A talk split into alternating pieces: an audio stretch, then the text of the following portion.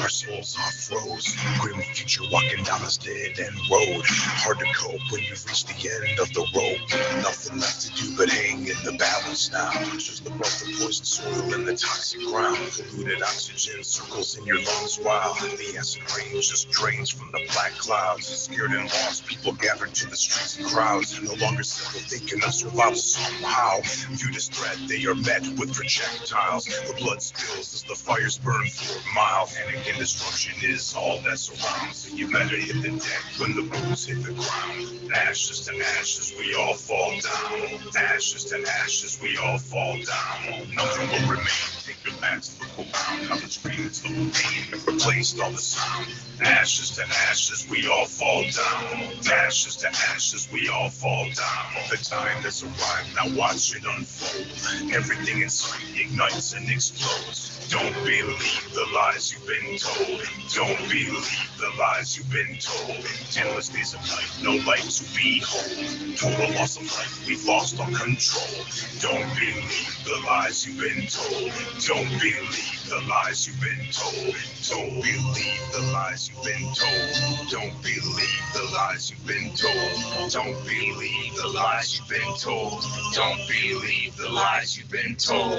Don't believe the lies you've been told. Don't believe the lies you've been told. Don't believe the lies you've been told. Don't believe the lies you've been told. Don't believe the lies you've been told. Don't believe the lies you've been told. Don't believe the lies you've been told. Don't believe the lies you've been told. Don't believe the lies you've been told. Don't believe the lies you've been told. Don't believe the lies you've been told. Don't believe the lies you've been told.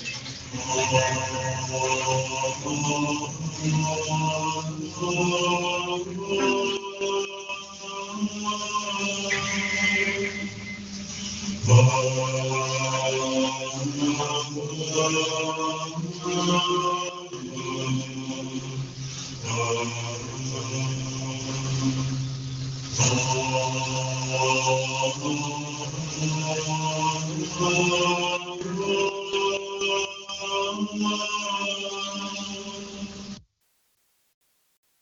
audio information and public service announcements was authored and presented to the public by OSI, Organized Stalking Informers, bringing awareness and exposure to the crime syndicate known as organized stalking and technological harassment.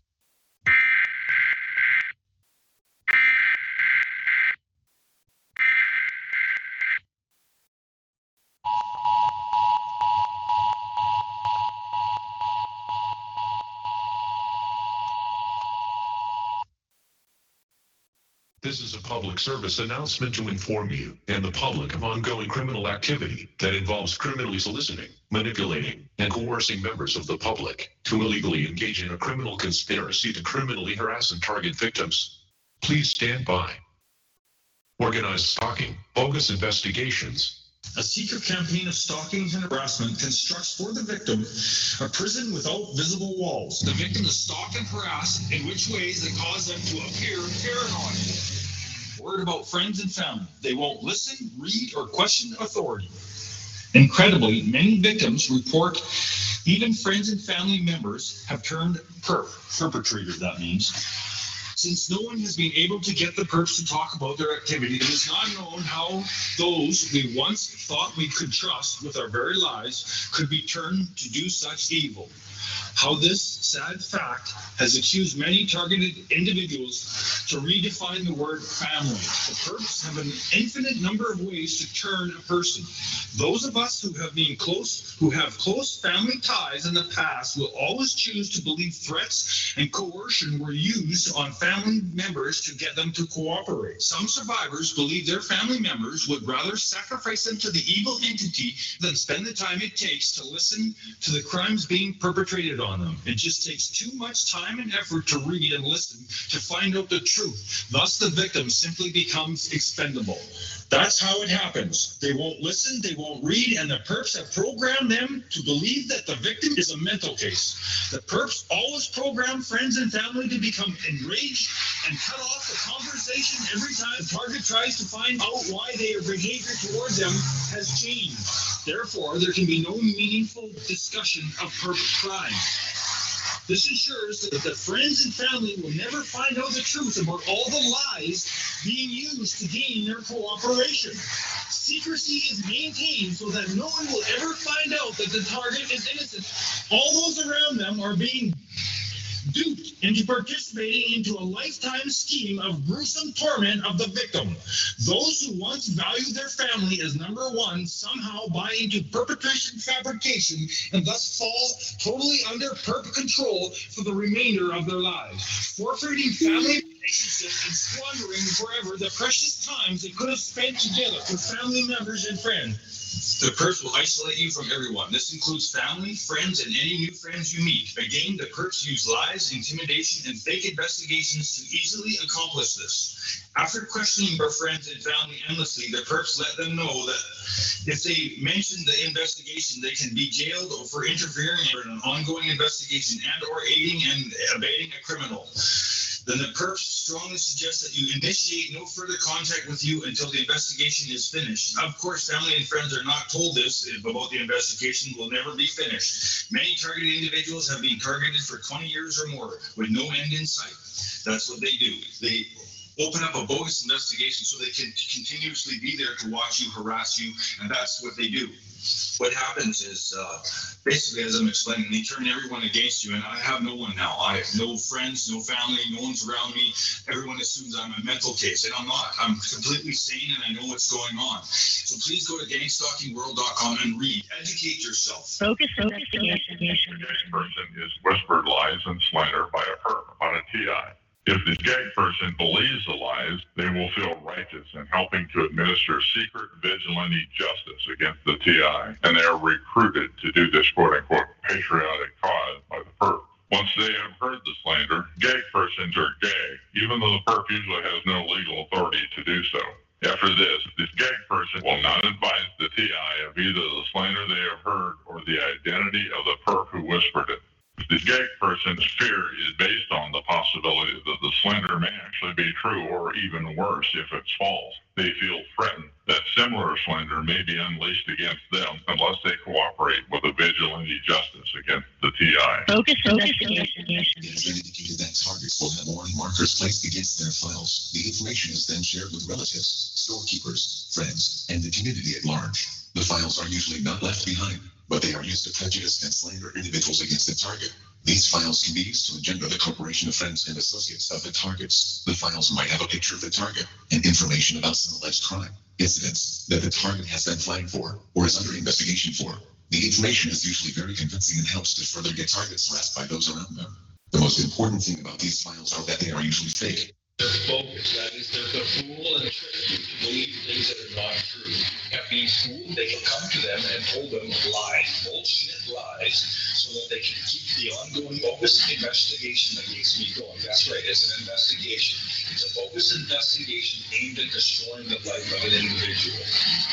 Because they've got this bogus investigation out for they can keep it open and they can use their gang stalkers and they say, okay, we suspect this person. Oh, gee, look, it turns out this person isn't the person, okay? But we're not sure just because we don't have the proof of it, okay? But they know, they do know. But they can keep that going now and they can use it all the time. And they never have to explain or nothing because they just go around and say, yeah, we just don't have the proof, yeah, we yeah, that's how they destroy someone. Gang stalkers, what they do to destroy your life. They contact people in your life, such as um, people you you know, a corner store you go to, a gas station you go to, a coffee shop you go to, where you buy your groceries, where you do your banking. All these people are confronted by these people one way or another, and they get someone to approach them and say, hey, listen, don't trust this person. Or they, they come up with lies, basically, uh, and they that's how they destroy someone's character. It's called character assassination. Wrongful accusal, wrongful suspicion, followed by uh, character assassination, which then finishes the person off. Uh, they just walk away scot free saying, no, we didn't do that. We didn't harass this person. We didn't cause their nervous breakdown, which they did. Uh, they also go to your neighbor, which you know, we're talking about here. Um, which I mentioned before. They go to your neighbor and they tell your neighbor, hey, don't let your neighbor hang out with your kid or watch out for your dogs or whatever. So if you really want to believe, believe that, well, go ahead. But if someone comes to you and tells you stuff as my neighbor, you best be listening to me. It's called gang stalking. And so if you were suckered into this, I suggest you go to gangstalkingworld.com. That's a good one. Go there, wake up. People in my community are being fooled. My mother, my father, my wife, you've all been fooled. It's a bogus investigation. So if anyone came to you and said, oh, it's a uh, investigation, blah, blah, blah, it's bogus. The investigation is designed to destroy the life of individuals to be fooled and be tricked. And we need to wake up to this. Okay, it's called gang stalking. Focus investigation. organized stalking, bogus investigations, In some instances, the friends, family, and associates of the targeted victim are being falsely told that the criminal organized gang stalking and technological harassment the victim is being harassed, violated, and terrorized with is a quote unquote investigation, which is bogus, fraudulent, and criminal.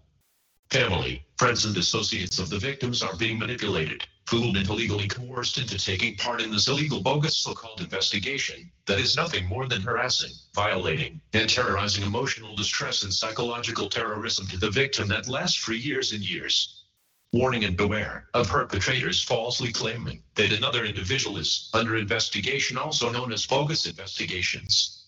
Although legitimate investigations are a necessary function of honest law enforcement, the perpetrators in some cases will cloak and mask the criminal organized stalking, harassment, and torture of the victim as a fraudulent investigation, which is a criminal tactic where the perpetrators are manipulating others to force them to act towards their wishes utilizing manipulation or intimidation and coercion. Organized stalking bogus investigations. A bogus investigation is defined as an illegal criminal covert tactic deployed by the perpetrators of the organized gang stalking crime syndicate, in which the perpetrators utilize various different methods of manipulation, deception, coercion, and threats to essentially criminally solicit, manipulate, deceive, or extort the cooperation and silence of those the targeted victim comes in contact with, including those close to the target and the general public which provides cover for the organized crime syndicate and the perpetrators' criminal activity. The criminal perpetrators may try to issue you a fraudulent, illegal, bogus gag order, which is illegally and criminally utilized to extort your silence and illegally force and coerce your cooperation into the organized stalking harassment conspiracy. The perpetrators may flash a fake phony badge or display official looking fake, fraudulent doctored up files, videos, or text documents that are meant to make the scheme appear more credible and fool, trick or coerce you into the scheme. The criminal or criminals may even possibly be a real member of law enforcement. However, if they are, they are criminally abusing their position and limits of authority and illegally utilizing it to criminally harass, threaten, and coerce you and other individuals into a criminal conspiracy against another individual. Quote, what they utilize is they open up a bogus investigation so that they can continually be there to harass you. During these bogus investigations, the perpetrators will contact the unwitting subjects either by telephone, text message, email, or physically approach the subjects and begin to fraudulently brief them about the victim and the falsified reasons and motives for the situation. This perpetrator briefing is always based on deception, pretexts, and false reasons of justification that are meant to fool, manipulate, or coerce you and unwitting subjects into submitting to the bogus illegal scheme while providing cover for the crime syndicate and the perpetrator's criminal activities. As part of the criminal scheme, the perpetrators may try to illegally order and extort you to submit to an illegal gag order or sign a fraudulent non-disclosure agreement stating that if you speak of the bogus investigation, you may be fined or jailed. In extreme cases, the perpetrators may even falsely state that it is a matter of national security, which is a known line that has been deliberately abused and deployed by criminal elements of government as a ruse and excuse for criminal activity. It should be noted that the perpetrators may not always directly lie about and slander the victim. Example, the perpetrators may not always contact you and tell you the victim is a wife beater, but it is a guarantee that the perpetrators will always lie to you about the reasons and motivations for what they are doing. And if a complete lie is not told about the target, false motives and speculations will be deployed in attempt to manipulate you and others to submitting to the criminal scheme. Some of the most common lies and slander cowardly whispered by the perpetrators to fool unwitting subjects into these bogus investigations include the following telling others that the targeted victim is a drug addict, drug user, or drug dealer, a violent person, a domestic abuser, a wife beater, a paranoid schizophrenic, a rapist, a pedophile, a child molester, a murderer, a murder suspect, a terrorist, or the classic, simply, someone we need to keep an eye on. The perpetrators who deploy the bogus investigations can actually be anyone criminal private investigators, criminal former and current government and military slash Air Force employees, or corrupt criminal law enforcement who are being manipulated and criminally funded while being utilized as pawns by criminal elements of government into carrying out criminal organized stalking operations by proxy. Focus investigation. Coercion is the use of express or implied threats of violence or reprisal as discharged from employment or other intimidating behavior that puts a person in immediate fear of the consequences in order to compel that person to act against his or her will. Coercion is the practice of compelling a person or manipulating them to behave in an involuntary way, whether through action or inaction, by use of threats, intimidation, trickery, or some other form of pressure or force. These are used as leverage to force the victim to act in the desired way. Coercive persuasion or thought reform is best understood as a coordinated system of graduated coercive influence and behavior controls designed to deceptively and surreptitiously manipulate and influence individuals, usually in a group setting in order for the originators of the program to profit in some way, normally financially or politically. Using rewards and punishments, efforts are made to establish considerable control over a person's social environment, time, and sources of social support. Social isolation is promoted a conspiracy is a secret agreement between two or more people to perform an unlawful act. Focus investigation. There are six key factors being utilized in these illegal, criminal bogus investigations. 1. Manipulation. 2. Speculation. 3. Fabrication. 4. False dossiers. 5. Bribery. 6.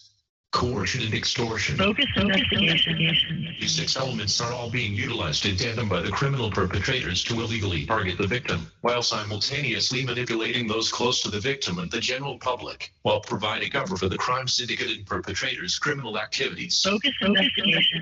Manipulation. Manipulation is element number one within the crime of organized stalking, and the same applies to bogus investigations. Any way that the perpetrators can manipulate others to their advantage, they will do so. And this includes manipulating those around the targeted victim, the victim's family, friends, associates, and the media. Focus investigation. As a prime example, the perpetrators of the organized stalking syndicate are notorious for deploying the illegal utilization of through wall radar camera technologies to criminally eavesdrop on and illegally invade the privacy of organized stalking victims. During these bogus investigations, the perpetrators may manipulate a neighbor or citizen that resides around the targeted victim into allowing the neighbor to set up one of these through wall radar devices inside their home to illegally monitor the victim. In order to gain the unwitting neighbor's cooperation, the perpetrators will blatantly lie to the unwitting neighbor by telling them various lies, excuses, and false motivations as to why the through wall radar is being utilized, therefore co opting recruiting the neighbor into the organized stalking crime and criminal conspiracy. Some of these lies and excuses told by the perpetrators to manipulate the unwitting neighbor will include the following. The victim is extremely violent or potentially violent and needs to be monitored. The victim is a rapist or serial burglar. The victim is a terrorist or a suspected terrorist. The perpetrators realize that these false motives land their lives will most likely appeal to the ignorant, unwitting neighbor's desire for crime prevention in their neighborhood, and therefore the neighbor will most likely succumb to and go along with the perpetrators' criminal use of these through wall radar technologies, not realizing that they can still be held legally liable and criminally prosecuted for going along with the perpetrators' wishes. These criminal ploys utilized by the perpetrators are not limited to the illegal use of through-wall radar technologies and can also include deployment of illegal listening devices, recorders, and illegal entrance into the victim's home. You need to realize that in reality, history has proven through solid patterns and the multitudes of organized stalking victim testimonials that as a part of the organized stalking crime, The perpetrators usually always deploy these through wall radar technologies so that they can constantly criminally monitor the targets inside their homes as part of the criminal organized stalking operations, not because of the lies the criminal perpetrators are telling you and the victim's neighbors. The through wall radar is also utilized in attempt to try to blackmail the target with the sense of we see you do everything, and the perpetrators will attempt to utilize this to embarrass and control the victim into their submission. Focus investigation. Speculation. Speculation is the forming of a theory or conjecture without firm evidence. One of the most common ruses deployed by the perpetrators during bogus investigations involves the perpetrators falsely speculating by telling others that the targeted victim is a suspect of a crime under investigation. We just don't possess the proof yet.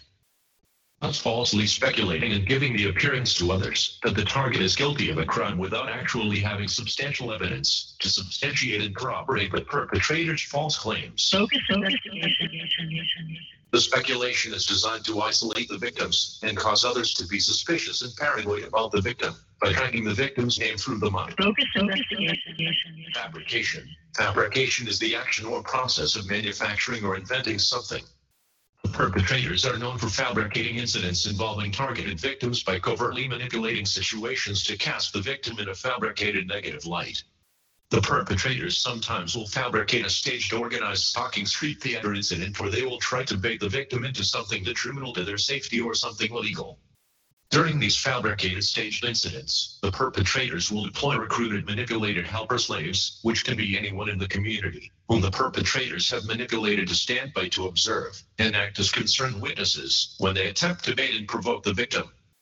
If the victim responds to the fabricated staged incident or is provoked into retaliation against the provocative behavior from the perpetrator, the manipulated helper slaves are instructed to bear false witness against the victim by falsely claiming that it was the targeted victim who provoked the perpetrators or falsely claim that the targeted victim was belligerent with them or the victim needs help. The victim is paranoid, schizophrenic, etc when in reality the entire incident was falsely fabricated and set up by the perpetrators and the perpetrator helper slaves were manipulated to lie about the victim. In worst cases, the perpetrators may actually try to frame the targeted victim for very serious crimes. These acts are done by the perpetrators out of desperation, usually when the targeted victim knows the truth about something very dangerous or damaging to the perpetrators, or when the victim possesses multitudes of evidence on the perpetrators that could literally destroy the organized stalking crime syndicate. These very serious, sinister, fabricated framing desperation tactics deployed by the perpetrators are limited to the perpetrator's imagination, but could include any of the following fabricated incidents against the victim or others murder, murder suicides, hangings, drug overdoses, poisonings, shootings, gang feuds and shootings, theft, stabbings, rapings, arsons, bombings, terrorism, terrorism plots, murder for hire plots, conspiracies, possession of child pornography, possession of heavy drugs, sabotage where the targeted victim could possibly either be directly murdered or blamed for any of these fabricated staged acts of illegal behavior or homicide. It is worthy of noting again with the modern advances in technology and computers, it is now possible that the perpetrators can't even generate up a false altered fabricated video or even a technologically generated video that looks frame by frame, exactly like the victim which can make the victim appear to be doing anything which could potentially be utilized by the perpetrators to fool others into believing the victim has been involved in something illegal or done something that they honestly did not do. Even consumer-level computer software available to the public such as Adobe After Effects and other software is capable of superimposing or placing someone's entire figure and body into moving motion scenery or background. The higher advanced top-end technologies can generate a complete visual video clone of an individual which only a trained video analysis professional would be able to differentiate the real from the fake. Focus investigation. False dossiers. A dossier is a collection of papers, documents, or other sources containing detailed information about a particular person or subject. During bogus investigations, the perpetrators are known to carry and display false altered or fabricated documents also known as false dossiers in attempt to reinforce their fraudulent speculative claims about the victim. With the modern advances in technology and computers, it is now possible that the perpetrators can't even generate up a false altered fabricated video or even a technologically generated video that looks frame by frame, exactly like the victim which can make the victim appear to be doing anything, which could potentially be utilized by the perpetrators to fool others into believing the victim has been involved in something legal or done something that they honestly did not do. Even consumer-level computer software available to the public such as Adobe After Effects and other software is capable of superimposing or placing someone's entire figure slash body into moving motion scenery or background. The higher advanced up-end technologies can generate a complete visual video clone of an individual which only a trained video analysis professional would be able to differentiate the real from the fake. Focus investigation. Bribery. During these bogus investigations, bribery is sometimes utilized by the perpetrators in return for others doing favors for them. For example, the perpetrators may manipulate others by criminally bribing them to engage in a particular activity towards the targeted victim and offering them free house repairs, free gas, or even a new vehicle in exchange for doing a particular action towards the victim. The unwitting person being bribed may or may not even be aware that they are being asked to engage in criminal harassment activity towards another person and usually only be focused on profit. Extortion. Extortion, which is not limited to the taking of property, involves the verbal or written installation of fear that something will happen to the victim if they do not comply with the extortionist's will. Extortion can take place over the telephone, email, text, email, or other computer or wireless communication. Extortion is a felony in all states. Either extortion or blackmail requires a threat of a criminal act, such as violence, merely a threat used to elicit actions, money, or property from the object of the extortion. Such threats include the filing of reports, true or not, of criminal behavior to the police, revelation of damaging facts, such as pictures of the object of the extortion in a compromising position, etc. In the United States, extortion may also be committed as a federal crime across the computer system, phone, by mail, or using any instrument of interstate commerce. Extortion requires that the individual send the message willingly and knowingly as elements of the crime. The message only has to be sent, but does not have to reach the intended recipient to commit the crime of extortion. During these bogus investigations as part of the criminal scheme, the perpetrators may try to illegally order and extort you to submit to an illegal gag order or sign a fraudulent non-disclosure agreement stating that if you speak of the bogus investigation, you may be fined or jailed. In extreme cases, the perpetrators may even falsely state that it is a matter of national security, which is an online that has been deliberately abused and deployed by criminal elements of government through and excused for criminal activity. Regardless of what these perpetrators of the bogus investigations may tell you, bogus investigations, illegal coercion and extortion is illegal and criminal, and the perpetrators are certainly of no authority to make you or anyone do anything or act against your own wishes that they can be held legally liable and criminally charged with extortion, fined, and. The following audio was taken from a video titled Listen to a Stranger, which was a public social experiment that demonstrates the power of persuasion and how pathetically easily individuals can be manipulated into going along with a stranger's script and request. Excuse me, sir. Step over and use the questions to help me. The study. A farmer's market in Columbus, New Jersey. Inside, a woman shopping for produce with her baby. She's under surveillance by this man. He stays outside, hoping the woman won't spot him. He solicits help from random shoppers. Man, excuse me. I'm a recovery agent. He tells them he's a recovery agent, a fancy term for bounty hunter, and he needs help capturing the woman inside. Let me show you, let me show you a picture. Hold on. Trying to find somebody inside in a blue jacket. You see the one I'm talking about? And shoppers seem to want to help. Have you ever used handcuffs? No. I sooner grab her and put her down. The bounty hunter needs positive ID and asks a shopper to take the wallet from the woman inside. If she walks away from that carriage and you see the wallet, just pick it up and walk it out to me, okay? You're a cop, so I'm not gonna get in trouble? Let me show, come over here.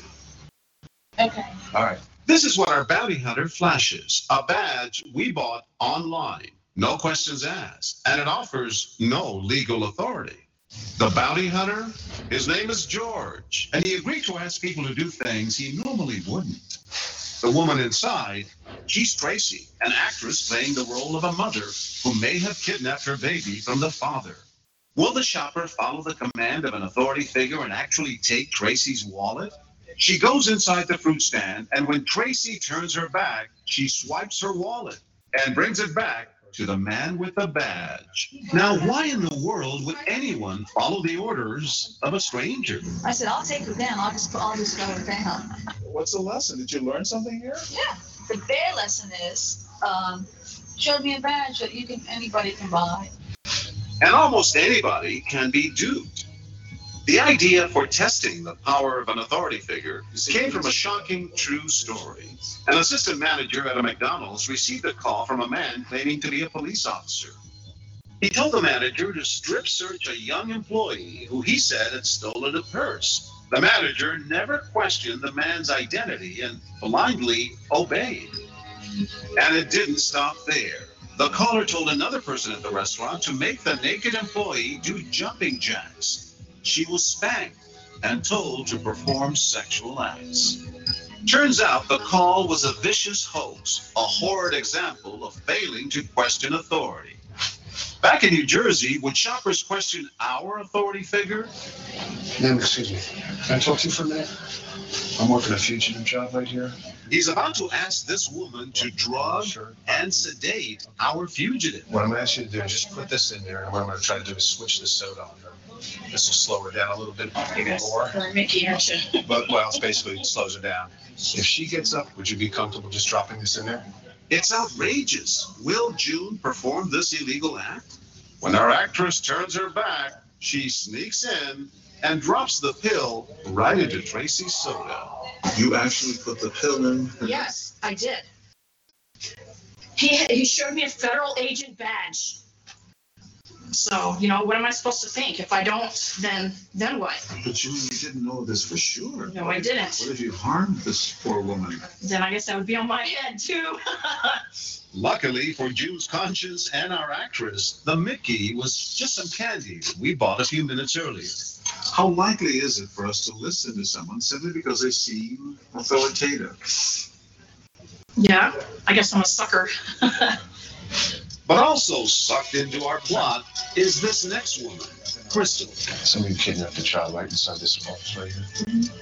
I want you to go in just real quick and idea for me. A little talk about the baby being kidnapped, and then George asks Crystal to do a little kidnapping herself. Our baby isn't real, but Crystal doesn't know that. Okay, what you're gonna do is walk back inside the produce area, push the carriage straight to me. Okay. Okay? Without ever questioning our authority figure, Crystal heads inside to look for the baby. She locates the stroller, waits for an opportunity, and then she pushes it right out to George, who's waiting in the parking lot. We were stunned. Walk fast, walk fast. Ma'am, what are you doing? Walk fast. Excuse me? Walk fast. Don't turn around. Don't turn around. Excuse me, what are you doing? That's my baby. Why did you take my baby? Who is that? He's a police officer. He showed me his badge. You know for sure he's a police officer? Only now does Crystal realize she might have been duped, becoming perhaps an accomplice to a kidnapping. You have no right to take my baby. Crystal defends her actions. Her thoughts, she says, were with the baby. my sister has an infant, um, and I think it was just something that was really close to my heart, you know, and I was thinking about how bad I would have felt if someone had taken my sister's baby. Experts say empathy often determines whether people will act. And that's definitely true with this man. Chris Blackman is a father of a six month old. We had him out yesterday. He's got a little sniffles on. Yeah, that's what he has too. And he's drawn to our actress before our bounty hunter even approaches him because she appears to be a new parent, too. What, what, what day was he born? Uh, I'm losing my brain. um, yeah, like the seventh. My name is Chris. Oh, I good. come around here once in a while. Nice- Tracy. Tracy, Yeah. nice to meet you. We didn't think there was any way Chris could be recruited to help our bounty hunter. He and Tracy, after all, were bonding so well. But watch what happens next. Excuse me, sir. Can I talk to you? Uh, I'm a recovery agent. I saw you talking to that girl in there with the blue jacket on. Yeah. I know she got real friendly. right. She's wanted for kidnapping. She didn't know the date of that birth either. She's got a warrant for her arrest. Chris is torn. Does he believe the friendly mother of a baby or a man who claims he's a bounty hunter? Do you have a police officer? I don't yet. They're coming down. I need that first. Okay, well, I, Before I I don't, do that, anything, I need a police officer that's gonna confirm what you're telling me. Of the 22 shoppers we confronted, Chris is the only one who really questions our authority figure. well, I don't have a police officer here now. This is making me a little nervous. Okay. I wanna help you out. Okay, well, I don't wanna- I'm not asking you to do anything with the baby. Chris is conflicted and ultimately compromises. He refuses to take the baby, but he agrees to block Tracy while George pushes the stroller away. If she comes, just don't let her come towards me. Put it in the bed. I know, that's okay. If she comes, just don't come towards me. Where's my baby? Excuse me, ma'am. What? Can I ask you questions? No, Please? no, no, why? No. Where'd he go? Why did you sit there? Why did you do that? Sir, it's okay. Having a fit. Listen, I- I- I- Listen, I'm dying, relax. I'm dying. This is not real. It's a TV show. Didn't mean to shake you up that way. Wow, it's, it's, it's part of a show called What Would You Do? And the question is, you're torn. I'm so sorry. In the heat of the moment, Chris followed his head by asking lots of smart questions, but also followed his heart, trying to protect the baby. Anyone can get a badge, right? Exactly. You see how many false, how many false IDs there could be, fake IDs. Focus investigation. Report from a targeted victim of a covert, illegal, bogus investigation. I've been placed on a watch list. This means that I'm under constant illegal surveillance by your everyday, manipulated people, citizen informants. Citizen informants are not a new phenomenon, but the organized stalking era defines them a slightly different way. Usually law enforcers, agents, and etc. have people they go to for information. Slang word for these people are snitches. These snitches or citizen informants are brazileers. On a watch list, you are a target for what may be an illegal covert investigation. In my particular case, I have heard some comments that people are being told that I'm dangerous and a harm to others. This is a lie. And this may be their justification for what they are trying to do. You are being told what you need to, much like in classic interrogations, where the interrogator tells any lie they can to get your cooperation. This is no different. In fact, there is a name for this technique used by law enforcement, and it plainly states that interrogators will tell you anything to get your cooperation. Legitimate investigations are necessary, and I would not want anyone who could harm me around myself or my children. But years have passed, and they are still at it. What gives? The information they've gotten they used to harass me. Or let me rephrase that, they utilize you to harass me. And tell you whatever lies necessary to accomplish it. I have been a victim of work mobbing. I have walked into the cafeteria at work and had a coward say to me, but not at me, she better not start no trouble here, or you shouldn't have went to Florida.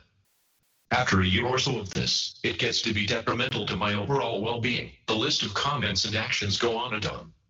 I have had acquaintances start conversations with me about my personal life that they should not have any know about. No thanks to the handy investigator and interrogator getting and giving information about me, sometimes humiliating. People have been told that I'm a prostitute, drug dealer, a thief, a terrorist stripper. I have even had friends put their purses around me to see if I would steal it. Also, the ridiculous one that I have lost my memory, false dementia. My memory is perfectly intact and has always been. I had a nice interrogation style conversation with the girl I was friends with for more than half my life about a matter concerning custody of my children. No doubt she has been talked to. Change cities and move. I have they came with me. Change jobs. I did it, they went with me. I went out with a friend that had been very dear to me since about seventh grade, and there we had a conversation about annex. No doubt he was scenting of this particular situation. If you read this, you know who you are, and that is why you did not return my calls. I hope whatever you got from this was worth losing my friendship. The point of me saying this all is, I want you to know that what they are doing is wrong, and they are lying to you about me, and you are the ones who are doing their criminal dirty work for them. If it was not dirty work, and I was really suspected of any of these things, they would have brought me in to be interrogated, and not be using you to do. Because they will not do this, something in the process is unfavorable, illegal, false, or someone is undercover. Angela L. Beware of this criminal bogus investigation, manipulation. A word of wise to those of you who ignorantly or willfully partake in this bogus fraudulent investigation.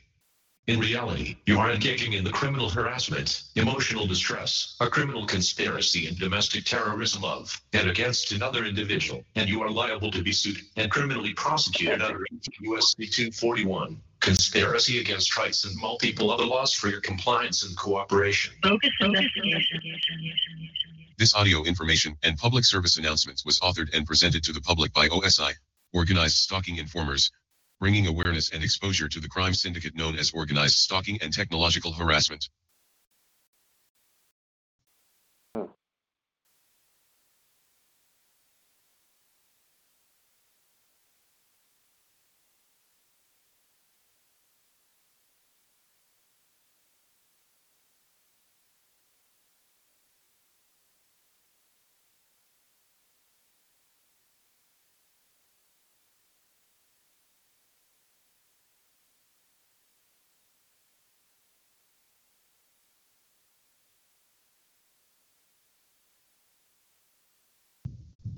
Hey everybody, and yourself, where it gets a little bit better. Okay, so so Blue Diamond, um, Charles Hall, you can pull energy from the ground. Do you have a, a link for that, Charles? Hey, Kyle. For that Earth battery? Because I'll pull it up. Well, hold on. Okay, okay. So so Blue Diamond is asking where uh where they can get uh Dave Case's CD. So let me go ahead and share my screen. Yeah, just go to this uh, https postcal.c.usps.com. This. Um, so I'm going to share my screen. Can you order them or something like that? I guess we'll have to look that up. Let's see. Okay, Earth battery. Um, okay, you can build them. I'm wondering if you can use it. I, I guess it, you know you're getting electricity out of the earth, basically. First thing I want to do is go ahead and add the dirt. That's kind of cool, um, Jules. Saying, hey, you know, we our nervous systems and our minds are being affected by something, by something remotely, uh, maybe something inside, you know, an implant or whatever, and they, you know, wired completely after many years of reporting on things uh, that the military was working on and researching and developing, like all these technologies, uh, you know, you know, got in touch with, you know, at that at that conference with targeted individuals who were talking about being researched on, being targeted, being tortured by this same technology.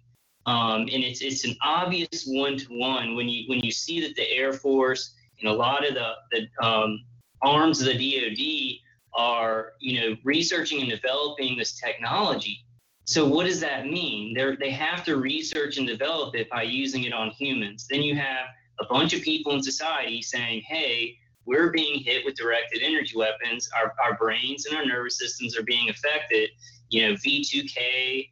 Uh, pain to the nervous system, headaches, um, you know, uh, electrical shocks, vibrations in the body you've got all these these military organizations and uh, you know Lockheed Martin and all these contractors saying, "Hey, yeah, we're doing research and development, and we really want to know how to overwhelm enemy minds." So that's what they're they're doing the research and development to then use it in war and discombobulate an enemy. Or what they say at first is they want to use these electromagnetic frequencies to basically kind of make super soldiers like make their own soldiers uh, have a heightened sense of perception, uh, more energy, and blah blah blah. But then they can use it the other way. So I wanted to read these articles and this, then just kind of then just look at that article that Wired magazine uh, wrote, uh, kind of defaming us. Uh, it was a there were some things in it that were good, but uh, it's just it's it's very very it's very telling. It's very telling how they can report on all the stuff. They can report on all the research uh, and all the developments of these weapons uh, and everything and the advancements of the weapons. But then when it comes to people saying, hey, this stuff's being used on us, they, they've got to say, oh, well, these people, they think that something's being used and, and they don't they don't connect it to any other articles that they wrote about this technology, which the, the reason why they didn't connect it to, to the articles that they wrote about the technology is because they're not allowed to because they can't go there, you know, because it's national security. They can get into a lot of trouble. And, you know, most of these magazines are really part, um, they're part of the military industrial complex. You know, the military industrial complex and the system decides uh, what people can report on and what they can't report on. Sometimes, you know, I was I was looking at uh, local local news stories uh, like last night, the night before, and they were they were doing some small reports on gang stalking, and targeted individuals. And I think uh, some of it gets out in local news, or some of it did get out in local news. Uh, you know, a couple of years back, I think that was like in 2000, it was in 2010 to 2013 or whatever. Some local news stories, but then you don't see it that much nowadays. You don't see the, the local news talking about this anymore because it's like they, they've uh, they've kind of clamped down on it. You know, they've had time to clamp down on it and let people know they're not supposed to report on this. So, um, you know, you know, people say like, how, how do they keep something this big? How do they keep it under wraps? Well, they do it in a pyramidal structure and they mandate all the way down from the top. And sometimes it doesn't work. Like you saw those local news stories coming out and talking about V2K, talking about targeting and stuff like that. It slips through.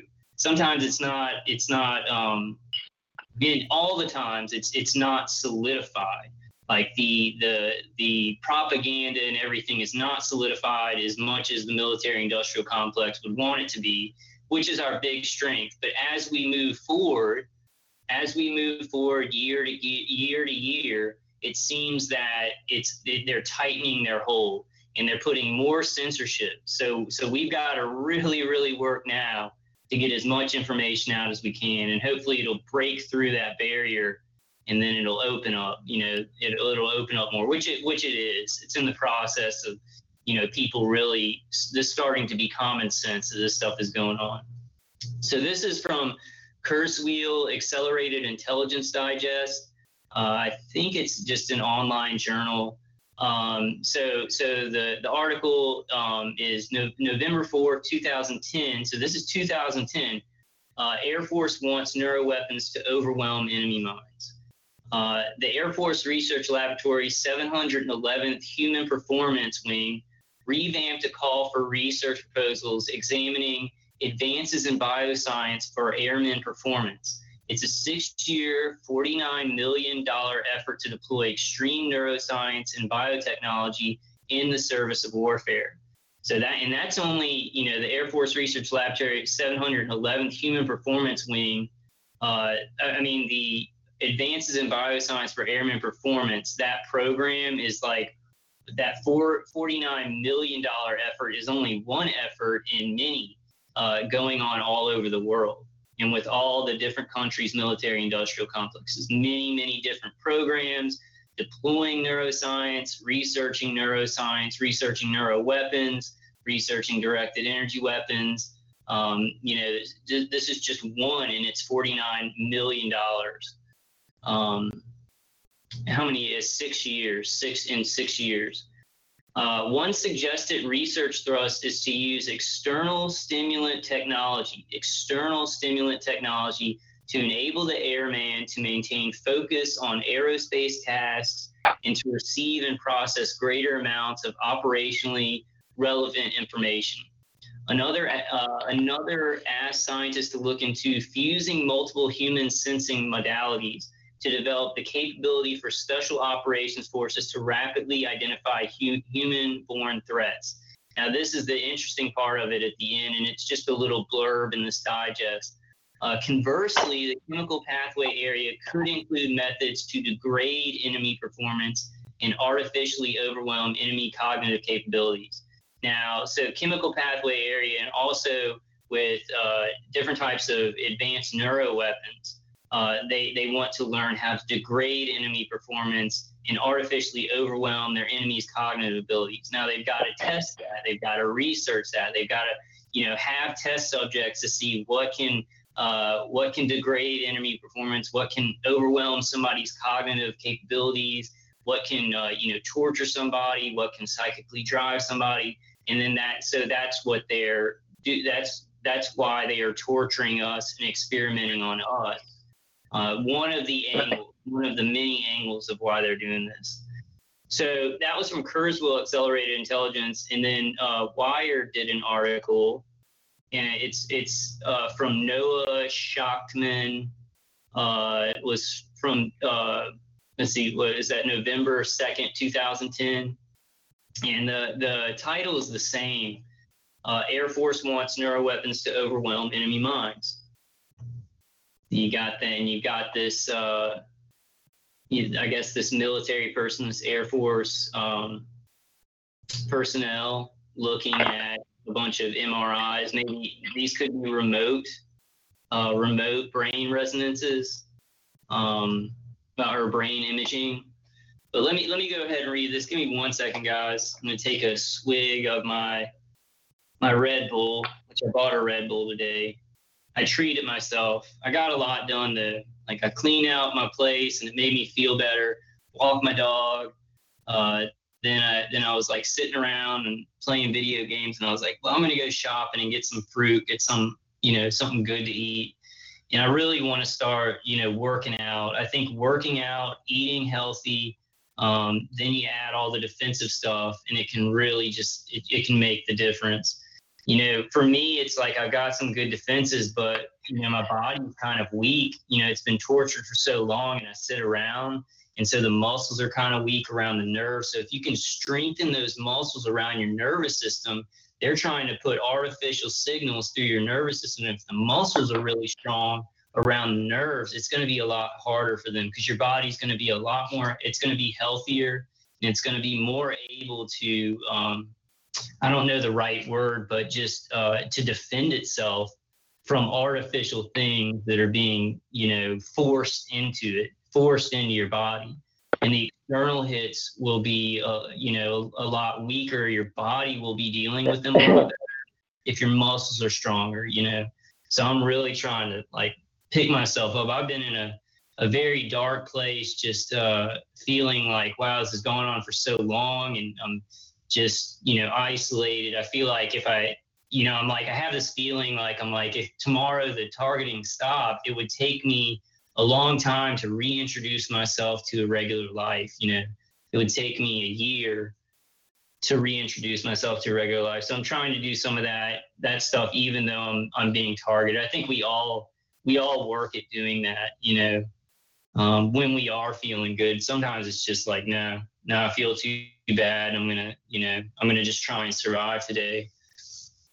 Okay, give me one second, guys.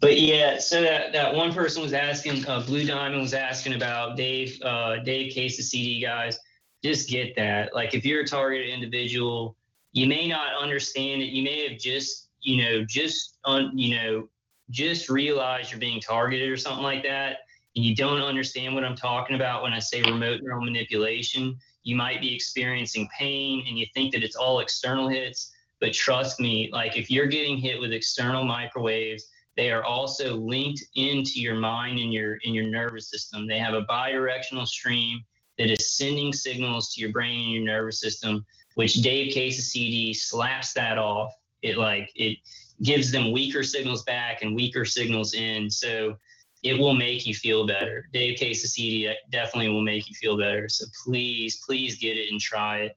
I just that that's if like I said, if, if there was one thing that I could recommend to target individuals, it would be that.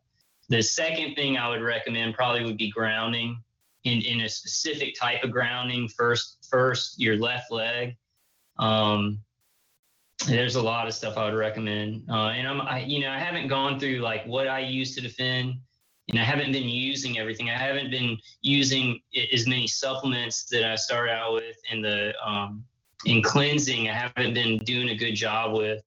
Um, but i'm gonna i'm gonna be really just just going at it um, because i because i don't have a lot of energy and my my memory is horrific. It's it's a nightmare. Like I feel like sometimes I have I have like almost Alzheimer's. Okay. Um and listen to this. Listen to the first paragraph. It sounds like something a wild-eyed basement dweller would come up with after he complained about the fit of his tinfoil hat. You know, look at that. Look at what they, but military bureaucrats really are asking scientists to help them degrade enemy performance by attacking the brain's chemical pathways. Let the conspiracy theories begin.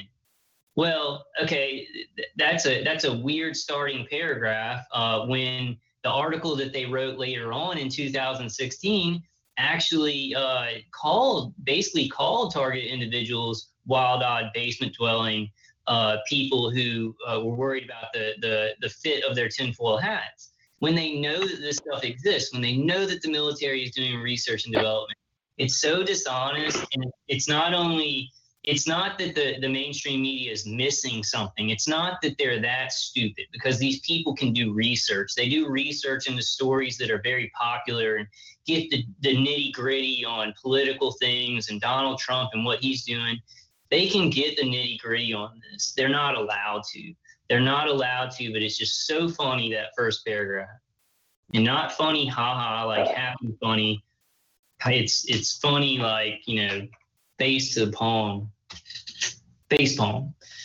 Uh, okay, so late last month, the Air Force Research Laboratory's 711th Human Performance Wing revamped a call for research propo- proposals examining advances in bioscience for airmen performance. It's a six year, $49 million effort to deploy extreme neuroscience and biotechnology in the service of warfare.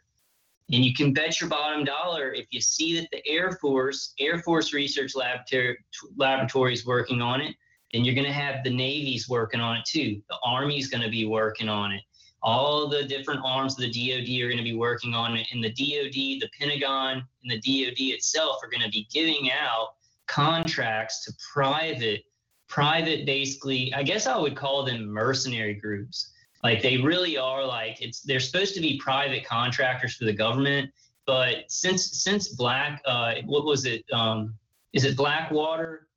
With the the uh, pri- like private military going overseas uh, these private mercenary groups they've taken over because um, they've taken over because then because then it's like a it's like a private enterprise basically, but they still have all the clearance the military clearances they need. It's this this kind of um, loophole that the military is using uh, to you know to to kind of uh, go around morality, to go around rules that the military really has to follow. Is it is it Blackwater? You guys probably you can put it in chat. I think that's right. But that mercenary group, and that's ever since you know, ever since Blackwater came out, and they were probably doing that before. But um, the, these private contractors have just been popping up ever since, and they were before Blackwater. Was it's not Black Forest, Black, yeah, Blackwater. That's it. Um, but before them, you know, the, the, you had all these hospitals. You know, Ochsner. Ochsner was a hospital that I went to, and Dr. Ochsner worked, worked with the CIA. So you have many of these hospitals and universities hooked up, you know, with agencies and the government working on projects, working on non-consensual human experimentation projects.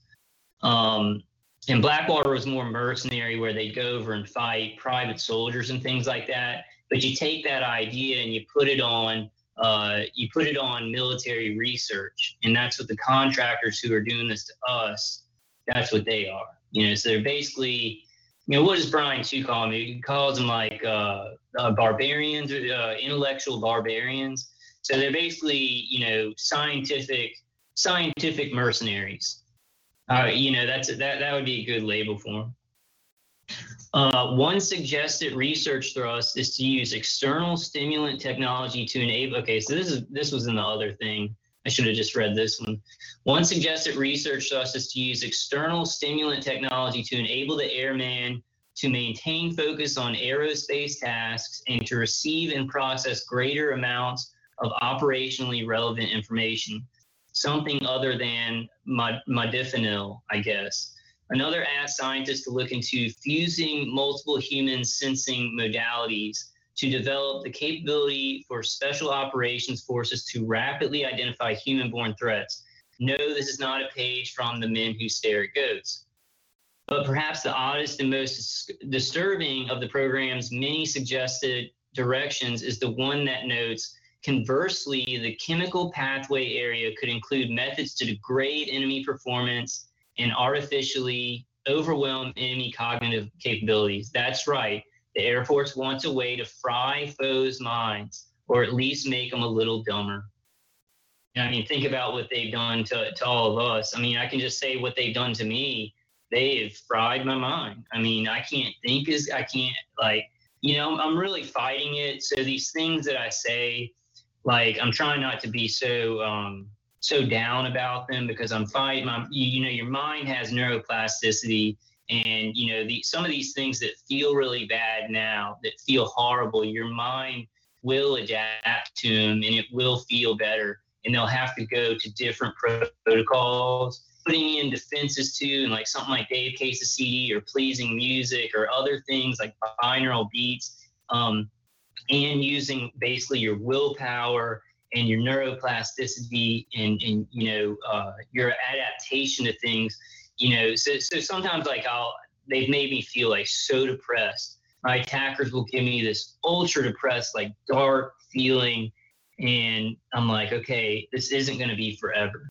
You know my mind will compensate for this. This isn't like a normal feeling that's just coming from my mind. You know they're they're messing with frequencies of my brain.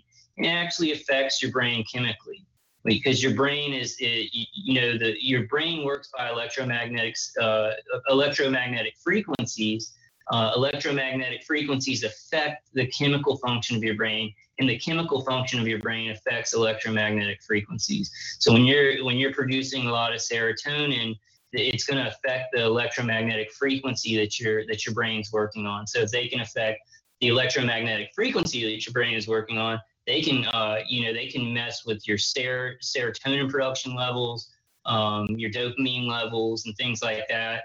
That's why I think when when um, you know when when somebody's first targeted, uh, like first targeted very hard, they get very very paranoid and that's well that that that is because it's so overwhelming and you don't know how big it is but it's also because your dopamine levels are being affected too when you're getting that you're getting a uh, um, i think of shock and awe but um, you know you're getting shock your your your get your brain is kind of shocked by how much electromagnetic frequencies are hitting it and it's it's affecting your dopamine levels. You know they're they're raising up because your body's like i got to defend myself got to defend myself and you're producing too much dopamine because of the electromagnetic frequencies hitting your brain. And that's why a lot of like i was super uh, i'm still you know i'm still untrusting um, but it's not so much paranoia it's a, a vigilance it's a hyper vigilance now but at the beginning i was paranoid of everybody i was like you know i don't know how big this is um, everybody could, could be gang stalking, you know, what the hell is going on? And it didn't help that, you know, my dopamine was probably going through the roof because I'm like, oh, oh, gotta, gotta defend myself. So my, my main point in that is just electromagnetic frequencies to the brain affect the chemical workings of it. And it's also the opposite. Chemical workings of the brain affect the electromagnetic uh, frequencies that your brain's putting on. Um, it's the kind, okay, so I'm going to go back to the article now. It's the kind of official statement that's seized on by anyone who is sure that the CIA planted a microchip in his head or thinks that the Air Force is controlling minds with an antenna array in Alaska. The same could be said, and you, you see how they, they make fun of it. They, they really make fun of it. Oh, let the conspiracy theories begin, and oh, the CIA planted a microchip in you or something like that. So they they gotta do. I think that the people who write these articles on such uh, such technology that's held so close to the military industrial complex, they have to be assigned to this, and they have to actually, you know, they probably have to, uh, you know, it has to be um, uh, words hard. Um, it, it probably has to be uh, uh, it, it's signed off. Somebody, somebody in the military has to sign off on this article going out. You know, I, I think agents working in you know all these magazines and uh, and and definitely you know all these news channels and stuff like that. And it, you know, if they're going to write about this, it has to be like, hey, can I say national security? Can I talk about this? Can I talk about? And they'll be like, yeah, you can talk about this, but you need to any, any you need to kind of make fun of it and make fun of people, uh, make fun of people who say that maybe this is happening to them, maybe it's being used on them you know so it kind of it kind of sets a tone like hey this is out there but obviously the military isn't using it on anybody yeah right you know yeah right um, the same could be said about the 711's call to develop technologies to anticipate find fix track identify characterize human intent and physiological status anywhere and at any time That's a, That was this is 2010, and they could already do most of this stuff. But let me read that again. The same could be said about the 711's call to develop technologies to anticipate, find, fix, track, identify, characterize human intent and physiological status anywhere and at any time. The ideas may sound wild, they are wild. And, and you know, we could say that like the way that this article says these ideas may seem wild, they are wild. Like um, if if somebody's like asking us about gang stalking or targeting, it's like, hey, this may sound crazy. It is crazy. You know, that's why that's why you think that this is crazy because it is crazy, and and I think that it's crazy too. Even experiencing this is crazy. This is not normal. Even even many many years of going through it, eight years where I was aware of it, like eight years ago, I was aware of it, and I'm still not used to it. It's still so bizarre. Maybe it's even more bizarre the longer you go through it. Of course, you you know, of course, you adapt to some of these things so you don't really just lose your effing mind. Uh, and we've got to do some of those things, but you never get used to this. You never get used to torture and people looking at your brain function. Kind of, I mean, basically, like my my psychiatrist was like, "So you think they can read your thoughts and stuff like that?" And I was like, "Well, they can just read the brain." But yeah, they can. They can basically read what you're thinking. And we all know that from remote neural monitoring and also reading the vibrations in your throat and your jaw. Yes, they can basically read my thoughts. It's basically people on shift work with uh, automated equipment. And yeah, and yeah, they can. They can get what I'm thinking in my inner voice in visuals. Yeah, they can. You know, they can't read the whole brain, but basically, it's it's uh, you know people watching your thoughts. It is crazy, you know because it, you know you think it's crazy and i think it's crazy because it is crazy. Uh, i'm getting off on a tangent there but okay the idea the ideas may sound wild. They are wild but the notions aren't completely out of the military industrial mainstream. For years armed forces and intelligence community researchers have toyed with ways of manipulating minds. During the cold war the cia and the military allegedly plied the unwitting the unwitting the unwitting, non consensual people who didn't know what was happening to them with dozens of psychoactive drugs and a series of zany, zany, they're so zany, and sometimes dangerous mind control experiments. So, I, you know, zany and sometimes dangerous really don't need to be put together. I mean, they're not zany when it's like really, really dangerous. When somebody's being dosed with psychoactive LSD and then has electroshocks to them, it's not zany. It's not zany. It's not funny. You know, uh, in a series of zany and sometimes dangerous mind control experiments. Uh, more recently, the Pentagon's most revered scientific advisory board warned in 2008 that adversaries could develop enhancements to their cognitive capabilities and thus create a threat to national security. The National Research Council and Defense Intelligence Agency uh, Defense Intelligence Agency uh, followed suit, pushing for pharma based tactics to weaken enemy forces. In recent months, the Pentagon has funded projects to optimize troops' minds, prevent injuries, preemptively assess vulnerability to traumatic stress, and even conduct remote control of brain activity using ultrasound. So let's see. Uh, in recent months, the Pentagon has funded projects to and I'm going to go down to the bottom. They they funded projects to remote control uh, to even conduct remote control of brain activity using ultrasound. And who are they doing that to? To targeted individuals, to all these people saying that it's being done to them because they have to have people to do it to to know what it's going to do to people. So I, I think people in society who don't think targeted individuals are telling the truth, they're missing one major thing that if the military industrial complex, the Pentagon is researching on remote control brain activity using ultrasound, who are they researching on? So when you when you see something that directed energy that weapon this and you know Lockheed Martin's working on this and the Air Force is researching and developing neuro weapons, who are they doing it on? They have to have human beings to do it on. And I think that's that's a one to one I don't see how anybody can can go to four or three. It's a one to one thing. research and development of these weapons means that they have to be tested on people. And you got a whole bunch of people saying, hey, something's being tested on me. So it should be a one to one common sense thing.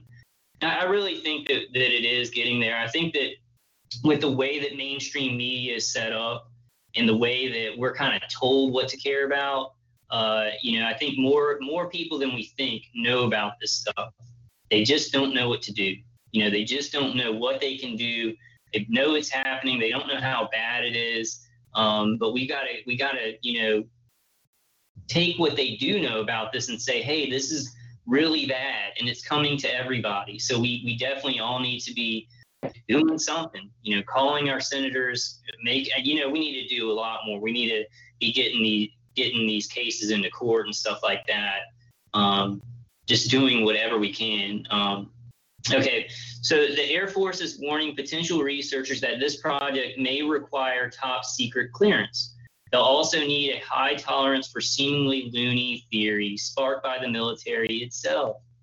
Well, why would why would uh, you know if this if this technology exists, a high tolerance for for seemingly loony theories? Okay, so so the, the, the Air Force, they're they're gonna research and develop a bunch of neuro weapons, right? And you got the you got the DoD doing it through contractors, universities, and hospitals. Now they've got to get a high tolerance for seemingly loony theories. You know, all these people that they're researching and developing on, that they're torturing on, they're going to be talking about it. So you see that the way that this article is like, man, you're going to have a lot of people who who like have never read this article, but because the military industrial complex is testing neuroweapons, they're just going to come out and think that they're being tested on. It's just going to happen. It's just going to it's going to be like a mass hysteria. The military industry industrial complex testing out weapons on people, and you're going to have some people who just think that they're being, te- you know, they, they've never heard about this. They've never heard about directed energy weapons, never heard about neuroweapons, but they're going to think all kinds of wild things. So, so we see that disruption of reality. That that um, just oh man, there's going to be some people who are really uh, they're really paranoid because the military's actually doing this. I mean, like I don't I don't even get that. I I, I don't see how the mainstream lie can be such a conspiracy theory that is so hard to believe, and yet you know people are called truthers and conspiracy theorists and tinfoil hat wearing people. So, so these are also articles from Wired. Let's see. Uh, okay, so these are also articles from Wired. Top Pentagon scientists fear brain modified foes. DARPA wants remote controls to master troops' minds. Pentagon preps soldier telepath- telepathy push. Defense spooks, let's control enemy minds. Report non lethal weapons could target brain, mimic schizophrenia. Wow, that's Army Yanks voice to skull devices site. Let's go to this one non-lethal weapons could non-lethal weapons could target brain, mimic schizophrenia. So they have all these articles about how these weapons exist and maybe they're being used on people and the people it's, it's going to look like schizophrenia. I might I might read this. I might save this for another time. This looks like a good article. Uh, how long is it? Okay, I'll read this. But first, but first, let's go to the article that that Wired magazines wrote in 2018. I'm sorry, this came out in 2018 by Laura Yan. Mind Games: The Tortured Lives of Targeted Individuals. So they tell a story about a targeted individual, and then they say.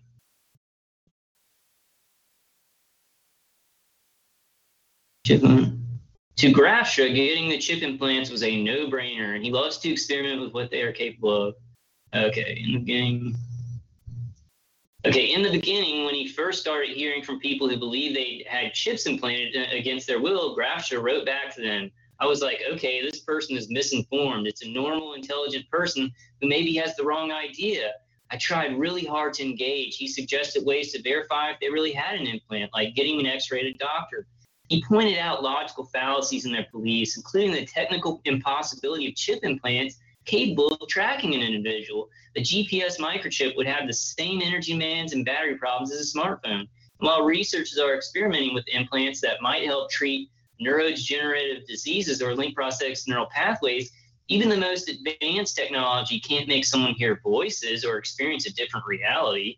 But his logic appeals rarely matter. His logical appeals rarely matter. The people on the other end had already made up their minds. So you get you get you know Wired mag Wired magazine uh, trying to to have this bent of um, of oh this really smart guy who knows a lot about microchips. He says that none of this is really logical. That you can't really make somebody hear voices from a long way away.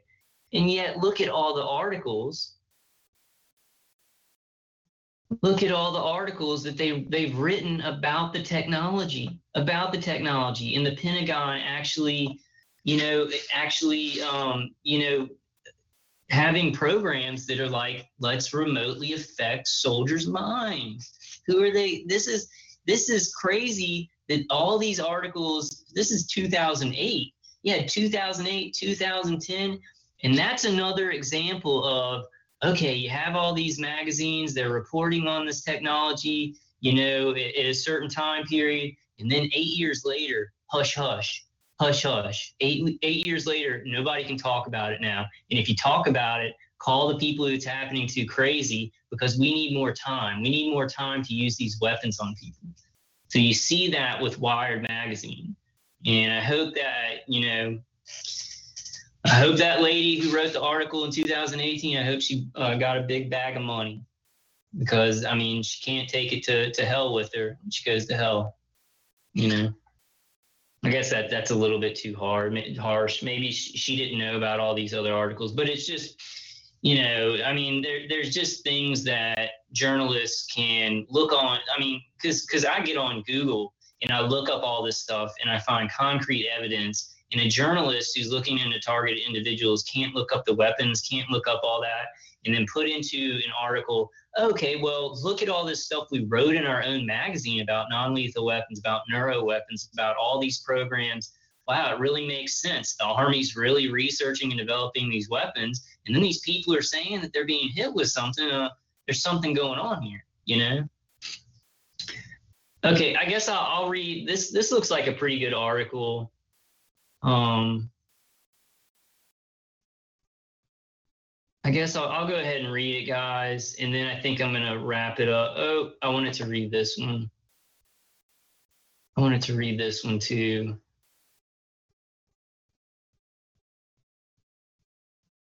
Um, maybe I'll read this. I'll read this on my next video.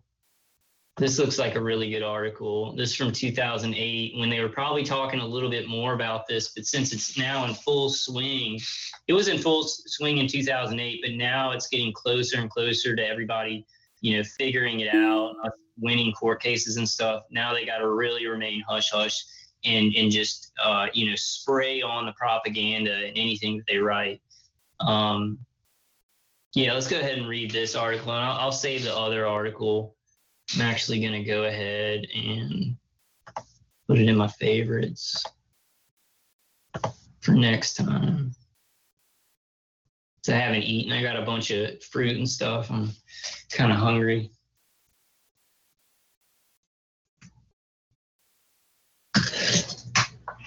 Okay, let's read this. I've never seen this. Maybe some of you guys have seen this article from Wired.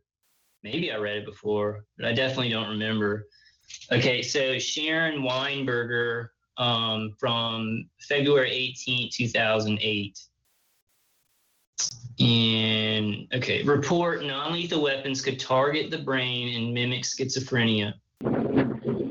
Of all the crazy, bizarre, less lethal weapons that have been proposed, the use of microwaves to target the human mind remains the most disturbing. And yes, is very disturbing. Can talk to all you guys in the chat, and you can tell you tell people how disturbing it. Um, and myself. Uh, the question has always been: Is this anything more than urban myth? We may not have the final answer to this question, but a newly declassified Pentagon report, Bioeffects Non-Lethal Weapons, obtained by a private citizen under the Freedom of Information Act, provides some fascinating tidbits on a variety of exotic weapons ideas.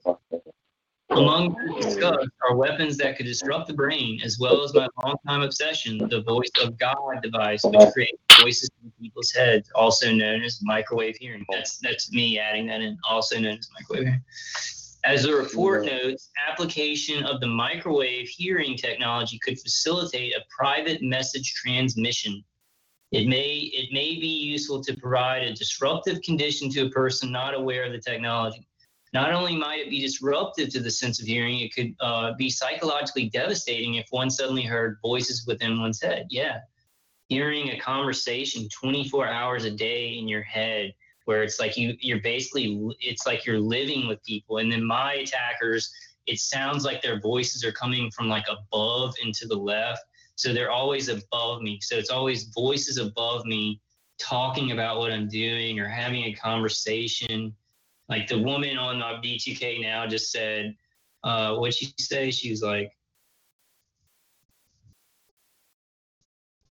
she said i don't want to do this anymore This is crazy. That's the woman saying that.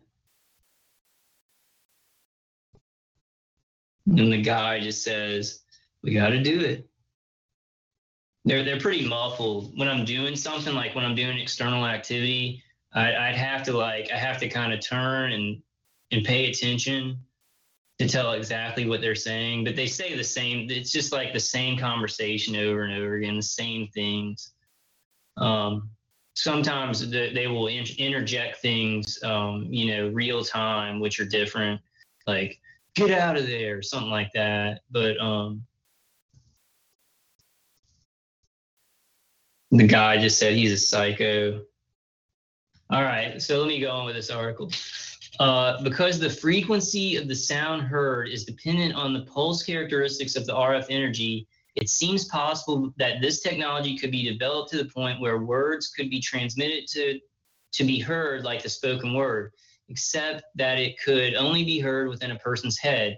In one experiment, communication of the words from 1 to 10 using speech modulated microwave energy was successfully demonstrated from 1 to 10. Microphones next to the person's to the person experiencing the voice uh, could not pick up the sound, Additional development of this would open up a wide range of possibilities. This technology requires no extrapolation to estimate its usefulness. Microwave energy can be applied at a distance, and the appropriate technology, microwave energy can be applied at a distance, and the appropriate technology can be adapted from existing radar units. Aiming devices likewise are available, but for special circumstances which require extreme specificity there may be a need for additional development. And that's also something else that they're working on, you know, putting in 5G, you know, they can hit us remotely, you know, from microwave towers, from satellites, from drones and everything. But they're trying to, you know, build up the grid even more so that they'd have more nodes, more more transceivers everywhere. You know, transceivers in every building, transceivers at the front of every building, maybe, you know, uh, transceivers in people's homes, you know, so that they can uh, hit people, you know, and, and there would be no gaps, there'd be no stop gap, you know. Uh, extreme directional specificity would be required to transmit a message to a single hostage surrounded by his captors. Signals can be tra- transmitted long distances, hundreds of meters, hundreds of meters, hundreds of meters using current technology. And probably probably even longer in, in 2008 uh, than these people knew about you know than these people writing the article knew about.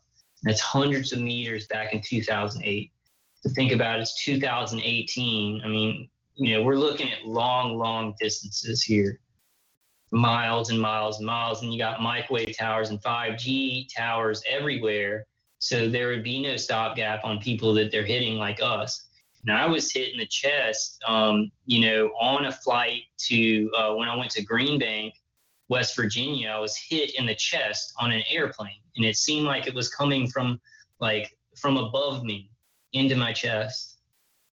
Um, and I, you know, so that was either over the horizon radar um, or straight from a satellite. I think it was probably over the horizon radar uh, that they went to because I think that when you're in an airplane, there may be, and there actually, you know what? some some other people have said this, and this is probably what it was. They're they're probably antenna, in microwave towers for cell phones on airplanes now, and they can tap into that. That's probably really what it was.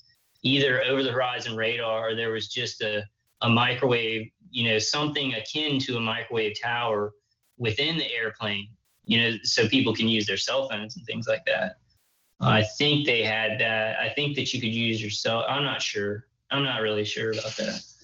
Um, Okay, extreme directional specificity would be required to transmit a message to a single hostage surrounded by his captors. Signals can be transmitted long distances, hundreds of meters, using current technology. Longer distances and more sophisticated signal types will require more bulky equipment, but it seems possible to transmit some of the signals at closer ranges using uh, man portable equipment. If voices in your head aren't disturbing enough, the report also goes on to theorize about a microwave weapon that could use electromagnetic pulses to disrupt the brain's functioning. It would work through a rhythmic activity synchronization of brain neurons that disrupts normal cortical control of the corto, corticospinal and corticobulbar uh, pathways that disrupts normal functioning of the spinal motor neurons, which control muscle and body movements. This concept is still very theoretical, the report notes. No, it's not very theoretical. They have these weapons and they're using them on people and researching, developing them and, and advancing them. So they're not theoretical at all. They've been used for a long time. Uh, but this article has to say it's still really theoretical. And let's cover our bases here so people don't think it's actually in use because it is. Uh, application of electromagnetic pulses is also a conceptual non-lethal technology that uses you know they need to stop using non-lethal you can tell anything you know with this with this kind of weaponry and how they're using it on so many people obviously they had to come up with the most pc non-lethal you know it's non-lethal it's not gonna it's not gonna permanently screw up anybody's body and you can ask any targeted individual who's been you know tortured by this stuff for more than a year more than a week ask them if this is non-lethal. Ask me if this is non-lethal. No, this is very lethal. It screwed up my nervous system and my brain. Screwed up my muscles. Um, this is so lethal. It's mutilating technology. They, they should call it instead of non-lethal technology. They should call it body mutilation technology. That's what I'm going to call it. Okay, so um, Okay, application of electromagnetic pulses is also a conceptual non-lethal technology that uses electromagnetic energy to induce neural syn- synchrony and disruption of voluntary muscle control. The effectiveness of this concept has not been demonstrated. However, from past work in evaluating the potential for electromagnetic pulse generator to affect humans, it is estimated that sufficiently strong internal fields can be generated within the brain to trigger neurons. So that, you know, they can shoot one frequency and then another frequency coming from another direction, which is, uh, uh, what's that called? Somebody in chat will probably know this, but like two beams hitting and creating a field out of those two beams right in the middle of your head so that it can like trigger neuronal changes in the brain. Um, oh God, it's something simple that I've heard over and over. Um, oh, I can't, I can't think of it right now. Uh, it's just when you put two things together, you you put two things together to make a to make one thing. Um, oh, I can't think of it. Okay, I'll move on. Uh, sadly, there's little context for the report. Um, and my brain is trying to figure out what, what that is. Um, okay, sadly, there's little context for the report, which is dated 1998, and no specific references to current programs or research, if any, about such weapons. But there are programs, and there are re- and there is research going on, and there was in 2008. There were ton there was tons of research. Let's see how long this article is. From Air Force Medical Service. I don't know, I'm pretty tired. I gotta eat. Okay, I'll, I'll, go through this. Let's just let's go ahead and read this because this is a good article. I, I haven't read through the whole thing, but I, I think it's going to be a good article. Um, Air Force Medical Service Directed Energy Weapons Research: A New Frontier for Air Force Medicine by Peter Holstein, Air Force Surgeon General Public Affairs, published November 8, 2017. So, directed energy weapons are an emerging technology that U.S. forces will see on tomorrow's battlefield. Right now, we're seeing them in domestic situations, domestic terrorism situations, but maybe they'll be on the battlefield tomorrow. And they're and they're already used in the battlefield too. So, I mean, that's that's a lie that they're not ready for battlefield use. They use them. They use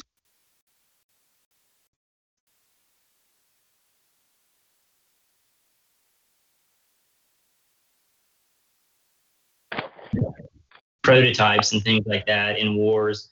And the, the- you know, we've seen in Afghanistan, Iraq, uh, bodies just burnt to a crisp because they're they're using directed energy weapons that just at, at, a, at a certain level they just roast the body. You know, um, Air Force medical researchers are working now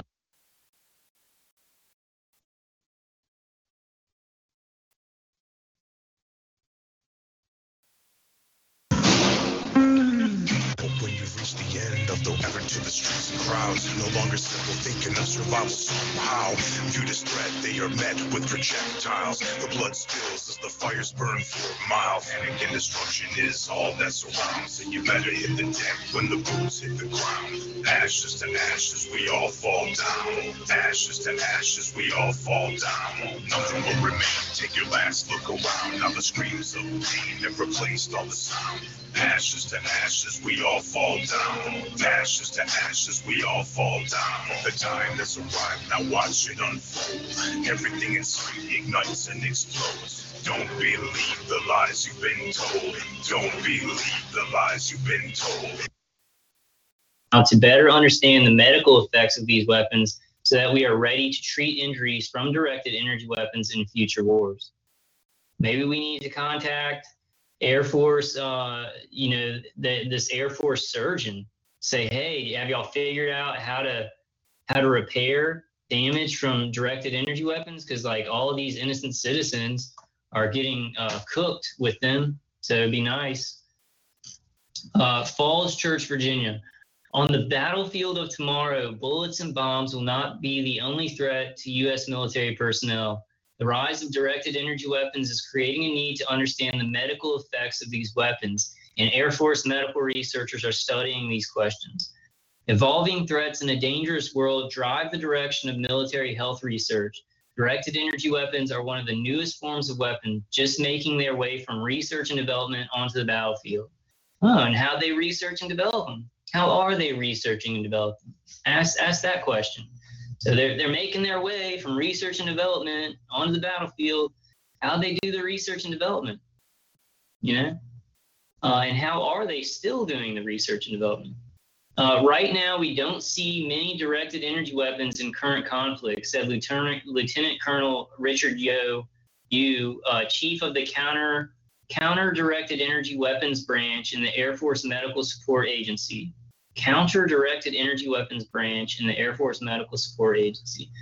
We're in the early stages of learning about the long and short term medical effects these weapons have on people, both in terms of collateral damage and users. Directed energy weapons send highly focused energy, commonly electromagnetic energy, towards a target to disable or injure it. Well known types include lasers and radio frequency emitters. Some, like lasers, affect a target's vision. Others use high power microwaves to cause a feeling of intense heat without burning the target. The US military, private industry, and foreign governments are all developing these weapons, some for non lethal anti personnel uses and others to disable electronics. So let's read that again. Some more concrete evidence from Air Force Medical Journal. The US military, private industry, and foreign governments are all developing these weapons. Some for non lethal anti personnel uses and others to disable electronics. How would they develop these weapons?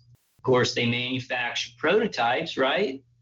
manufacture prototypes, then what do they do? How do they develop better weapons? How do they advance the weaponry and know how they're working on human beings and what they're doing to human beings and what they can do to human beings? Well, they use them on human beings. What are targeted individuals saying? Something's being used on us. Microwaves, it's messing with our brains and our nervous systems. It's hurting our bodies. It's torture. They're doing it 24 hours a day to us. Seems pretty weird. Got to make those connections, you know, people who are not targeted individuals. Because we've made the connections. Uh, we've had to make the connection. We have to look at all this crap. We have to look at all this information.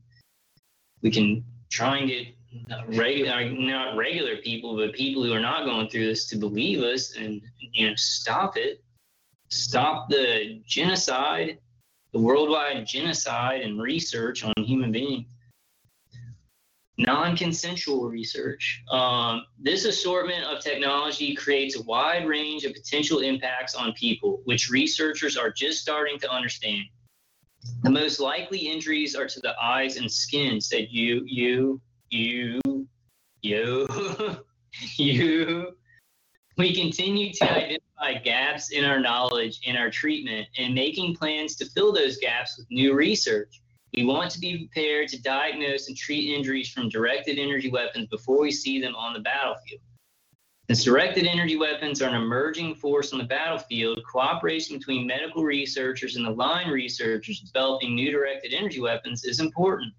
Collaboration between the Air Force Research Lab and medical researchers has, has contributed to research progress on both sides, and you expects it will continue to bear fruit. The majority of directed energy weapons bioeffects research is from the uh, Air Force Research Laboratory, said you, the counter directed energy weapons branch, connects the medical side of this research. We are leveraging this research to help fill in the gaps in our medical knowledge to develop possible medical countermeasures. Be nice if they would give those to us or stop murdering us. I think stop murdering us would be better. Uh, medical researchers bring different training and perspective than line researchers who focus on the effectiveness of the weapon and the health and safety of the operator.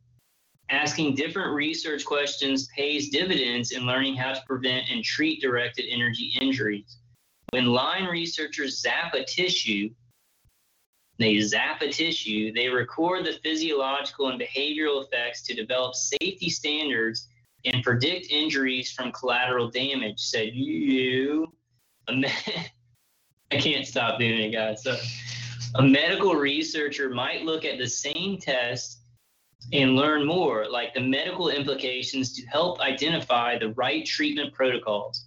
We don't totally understand how these weapons affect people now, but through this collaboration, we look forward to making important progress. Prevention and eye protection is another critical area of research. Just like with a pair of normal sunglasses, eye protection devices only block certain wavelengths of light.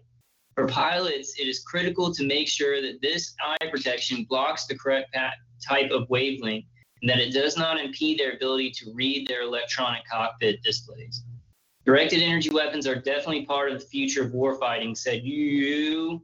We should not sit back and wait for the first injury to occur and react to it. When we do fight that future war, and this is in the present time that this stuff is going on, they always say future war is in the future. We need to have the correct threat prevention and tools to protect our warfighters. Why don't you protect citizens from being attacked by this stuff? Why don't you say, hey, and citizens are being researched on, and we're going to work on some stuff to protect them, like stopping it, like stopping the program. And while we while we try and stop it, we're going to give them some kind of uh, you know defenses, help them. Be great. Be great. Okay. All right, guys. So, so I just wanted to read those articles, and I kind of read two more uh, than I thought I was going to be reading. I kind of wanted to make this short, but uh, but some good information. And where's my chat room open? You find it think I exited out. Let's see.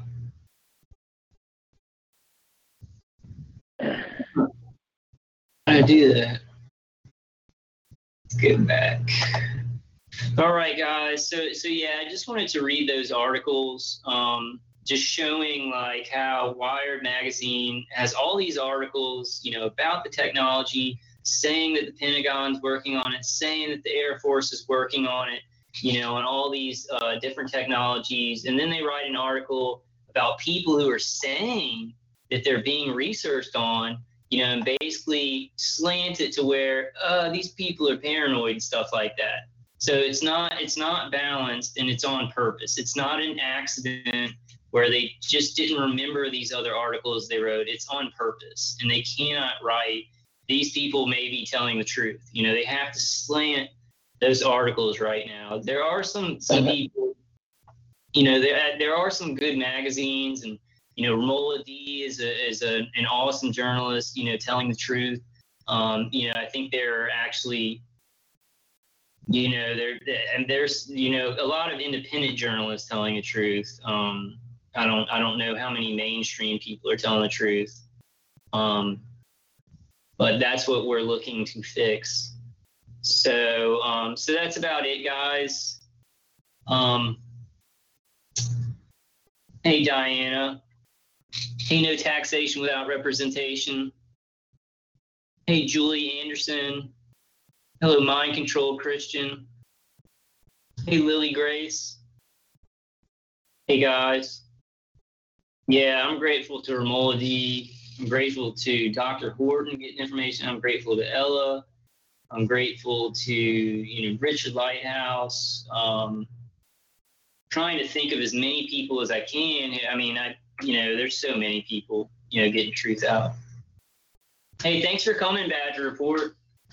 Um, yeah, anytime you want to come in, and if you, um, yes, yes, some leak. Okay, um, well, uh, Badger Report, like just go, just when you're watching the video, just uh, freeze it, just pause it, and then you'll see the links up at the top of the screen. Is that is that too hard for you guys? Like, is it too small? Like, are the links too small where you can't see them? Because I will start doing that. I'll start. Okay, I'll I'll start um, getting the most important links of the articles that I'm going through, and I'll just I'll put them in the uh, descriptions. But like I thought, what y'all could do is just um, you know when you're watching the videos, just pause it and get the uh, you know just get the link at the top. Um, hey, native neuropterus. Thank you. Thank you. Um, all right, guys, I'm gonna get some food. Um, I'm gonna get some food and, and maybe play some video games and just kind of chill out. Do I don't want to say I'm, I'm I'm doing okay right now. I'm doing okay right now. You know, um, taking a lot of kratom, taking a lot of CBD oil. You know, um, doing okay right now. It's because I'm I'm staying consistent with listening to Dave Case's CD at night, getting into my Faraday bunker, keeping the grounding on. You know, I think that if I really do the cleansing, do the cleansing with Epsom salt, switch it out, Epsom salt, and then switch it out with um, with borax, uh, borax and Palmolive, the orange kind, because that's L-lactate acid. Um, and then I start working out. I think I can feel even better. You know. Um, but I hope you guys are, are using some things. So Autumn says, Kyle Chapuis's on to talk to Dr. Giordano about our. Okay, on January 25th. Okay, I'm gonna I'm gonna look at that. Let me let me go to it now while you guys are still here. Uh, January 25th. But um? Do you remember what video, Autumn? What did he say? Okay, well, so she'll she'll put what he said. Let me look it up and see what he said, and I'll I'll share my screen. Let's see. Oh, that's great. I, I thought about getting into contact with him, but that it's my um it's my doubtful mind where I'm like, man, I'm gonna call this guy and he's not gonna help us. He's gonna say he doesn't know anything about it. I, we really, I, I've got to be a little bit more bold there, you know, calling people and talking with them, and maybe even, you know, getting them to come talk on my channel. I can just, I don't, I don't have a huge, you know, like Dr. Horton's bigger than me, um, and she she does some good interviews. But I could say, hey, I have a you know I have a small channel that that talks to target individuals. Could you come on? To January 25th. Was it the video six days ago? Mm. Okay, I might have to look through my videos to find it. Okay, so it's the one. Uh, it's actually that video, the the one with that I was showing him talking at um at West Point. Let's see.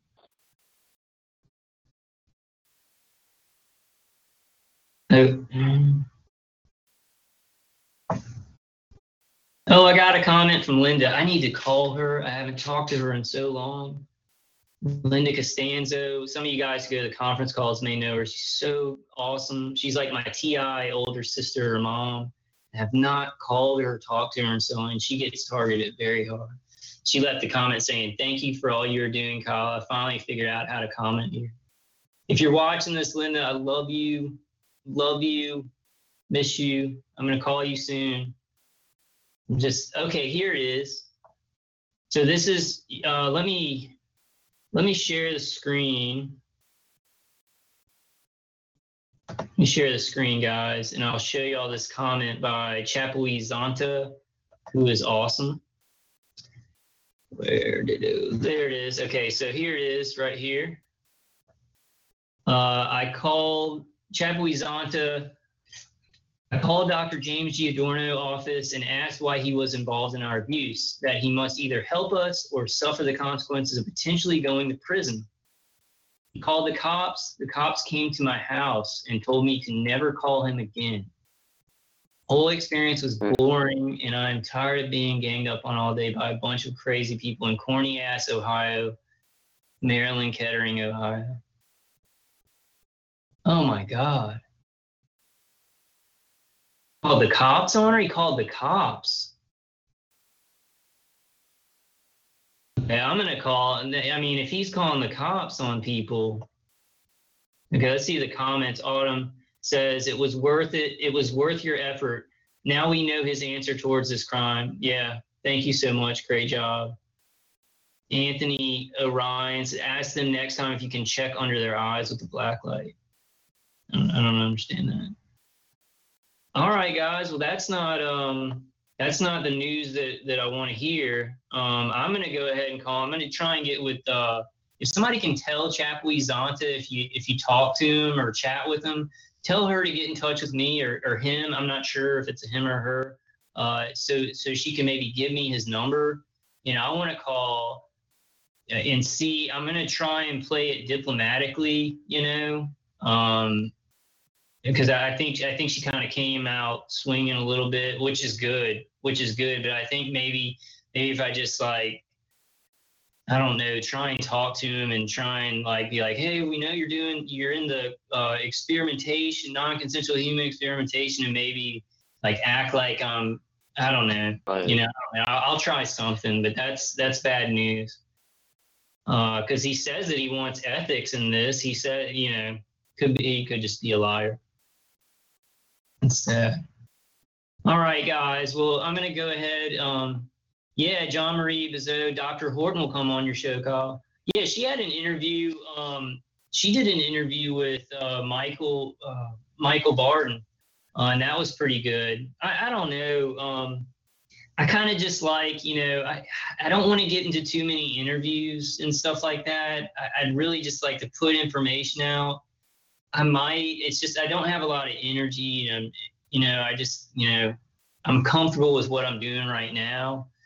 But I guess I, I just need to. I, I mean, I can talk. You know, I can talk about stuff, and um, maybe maybe I will. Maybe I'll try and get in contact with Dr. Horton because, like I, you know, she talks about like I saw these videos where she was going around because she has pain in her body, like she has pain in her knee and she has pain, you know, in certain part, like on her head right there. And I really want to, and she may know this by now, but you know that that to me that's remote neural manipulation even if you have an implant like in your jaw it'll hurt around the area but the implant sends signals it's like they put implants by bundles of nerves that then send a signal to your brain. Then your brain sends the pain signal to another area of your body. So um, I really because she she she gets she brings information to so many people, and I really wanted to you know solidify that information with her how th- a lot of this is remote neural manipulation. It's a they're they're getting in resonance with your brain and they're sending signals to your brain that send pain signals to your body. So there was a time, and she it, she may think differently now, so I'm not sure. But there was a time when she was like, okay, if I have pain in my body, that's where they put an implant. But that's not really that's not the logical conclusion of, of what I've experienced and what I've researched and kind of what I know about this, you know. Yeah, yeah. Keep track. Okay. All right, guys. So, um, yeah. So Diana's saying, I wonder if we could all send letters to his office, make him. Let's guilt him. He should feel really guilty about being involved in this. Okay. And Diana, you said when are Ella's conference calls? Uh, Ella's conference calls are Tuesday and Thursday night. It's eight Central Time. Um, and then she has a radio show like a radio interview, I think Friday, Thursday or Friday, but I don't like.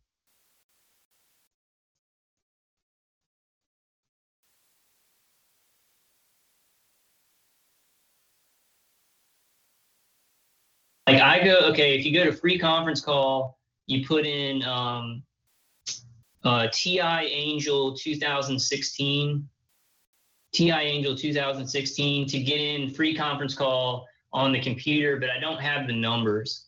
So if somebody wants to put the numbers to Ella's conference call uh, in the in the chat room, I think Diana needs those. Um, and the chat's gonna the chat keeps going for a little while even after I end the um, you know the uh, the live stream. All right, guys, and I you know I'll make a better effort of putting the links um, putting the links in my uh, in the description of the video but if you guys can, just try and freeze the video and get the links on the top. I know that sometimes it's a longer link, so it's hard. But see it, see if you can do that. See if it's convenient enough. All right, guys, I love y'all.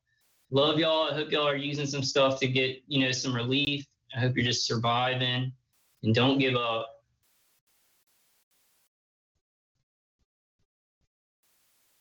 Yeah, J- John Marie saying, yeah, I don't know.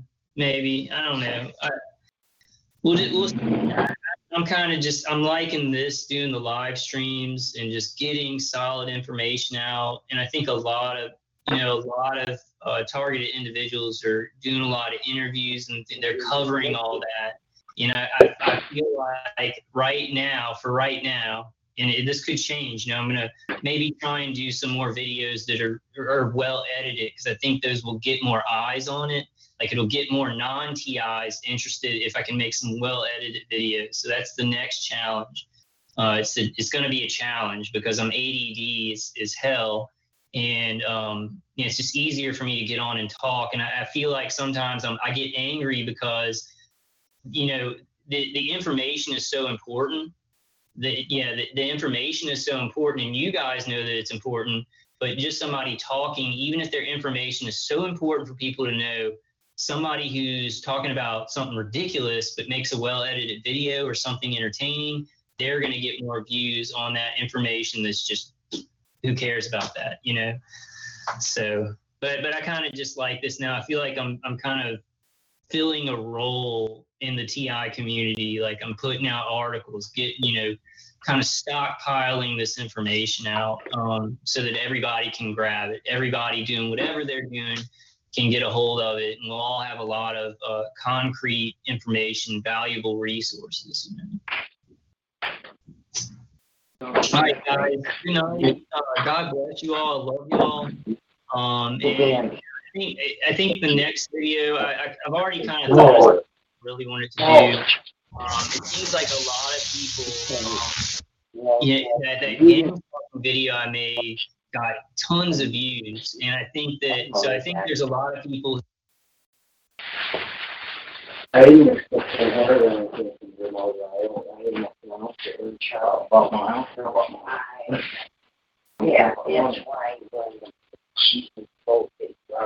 Yeah, right. both hands.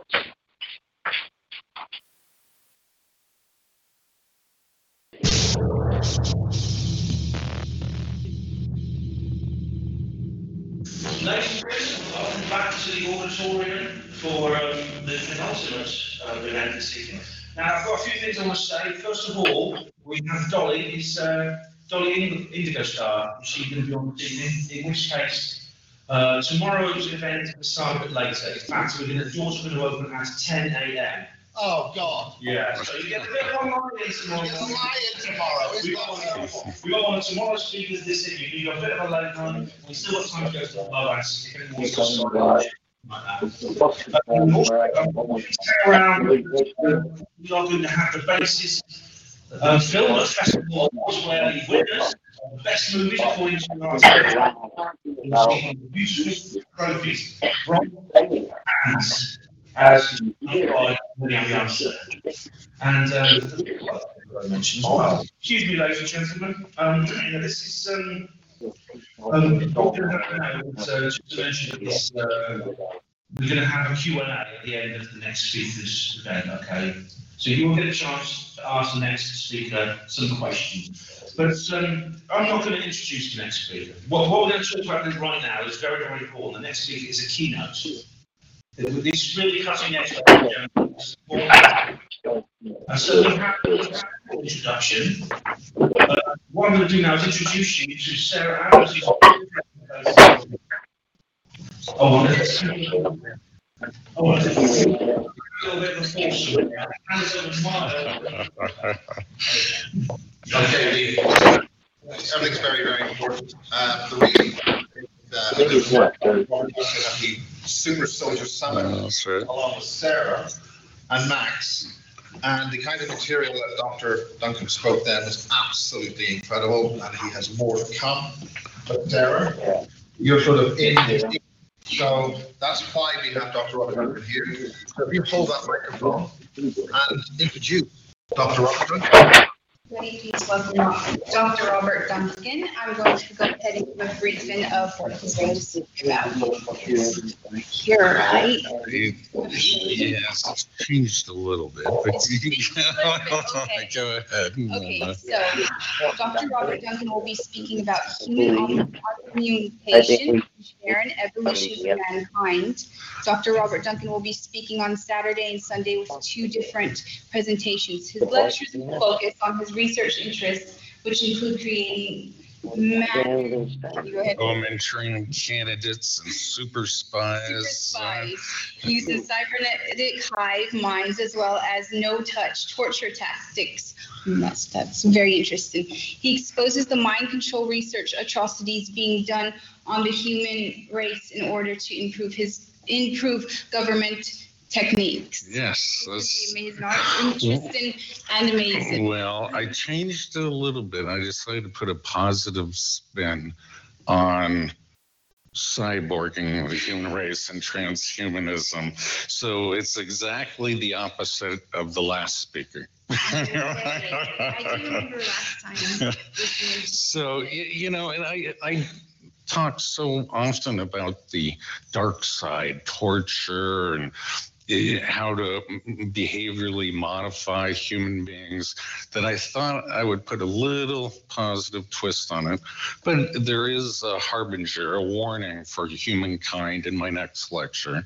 And this is just to uh, enlighten people where the human race is going. I mean, this is definitely happening. There's no way to stop it, but there are some positives that come out of I this. agree, out of everything, there are some positives. There, yes. uh, It's definitely to help humanity somewhat evolve in some way.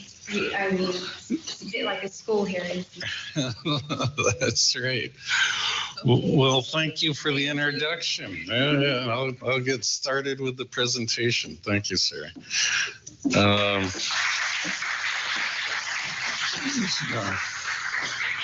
Let me, uh, can you put up the first slide, please? Oh, there we go. So when I started to create this presentation, I, I always do new material. I, I, I hate to repeat myself, and that's why I write books. You know, said once, read it. You know, it's uh, it's just easier for me that way. Uh, so this, th- these are new presentations, and uh, Miles invited me out here, and uh, he said it's going to be on cyborging. And uh, cyborging, it, the basic definition is cybernetic organism. So it's transforming human beings into partially machines. Now, does that necessarily mean uh, metal or electronic circuits? No, it doesn't. And, and as we go through this presentation, I'll explain that. But let me talk a little bit more about myself before I go on. So I, I have many degrees, studied all my life. Uh, went uh, to work for this, uh, the Department of Defense, uh, projects for the CIA, Justice Department. Um, and my specialty uh, was really artificial intelligence and robotics. And within artificial intelligence, it's pattern recognition. Um, and that's what the human brain basically does it filters and recognizes patterns. So I've worked on a, a robot, for example, that's called Infant.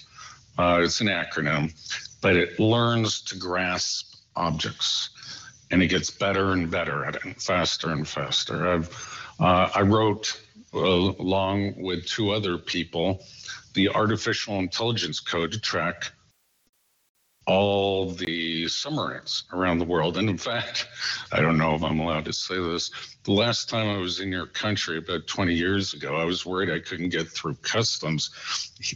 You know, uh, two days ago, is uh, I went to a couple of your secret bases.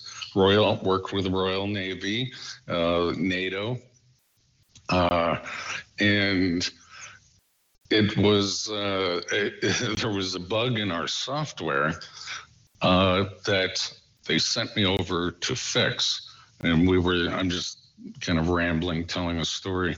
Uh, I get there in the command and control center, working on the code, trying to find the bug. And soon there were tracks everywhere in the command control center. And I think I screwed up. I, I did something wrong. They're like, no, no, no.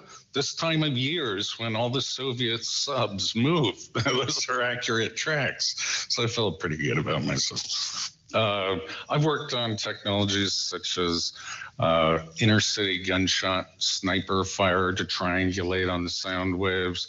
Uh, a lot of like fingerprint recognition, voice recognition, voice transformation. How do you fool somebody on the phone? And in fact, this was used in the Gulf War. Uh, they called up the generals, used voice transformation so it sounded like their other generals giving orders to uh, the, the commanders in the field, and they fooled them where to go. Um, but voice identification is very common, especially with your GCHQ or, you know, back home we call the NSA. Uh, the technologies go on, and you know, I was lucky. I was just a scientist. I enjoy just working on high-end technologies and so, you know but i i ended up getting a conscience and I was, I was working on EEG controlled robots. And all that means is electroencephalograph reading the brain waves off of human beings and learning to control things like robots go left, right, forward, back. Um, but I saw how this technology could be abused. I, I, I don't consider myself a whistleblower per se. Uh, other people call me that. But um, there are very bad things going on, uh, at least in, in the United States with the CIA, uh, with torture and interrogation.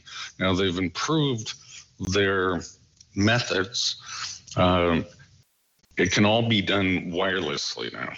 So you can insert maximum pain into a excuse me into a human being and you maybe it's uh, for interrogation for example and tomorrow i'll talk a little bit more about that and uh, cybernetics uh, cybernetic hive minds. But uh, that was just kind of give you a sample of my background. I've also been an international consultant uh, for business. Not very interesting. um, so um, let me move on. I hit space bar. Oh, yeah, here we go. So I want to start off with a quote by one of my idols. You've all heard of Albert Einstein. A human being is a part of the whole called by us the universe, a part limited in time and space. He experiences himself, his thoughts, and feelings as something separated from the rest, a kind of optical delusion of his consciousness. This delusion is a kind of prison for us, restricting us to our own personal desires and to affection for a few persons nearest to us. Our task must be to free ourselves from this prison by widening our circles of compassion, to embrace all living creatures and the whole of nature and its beauty.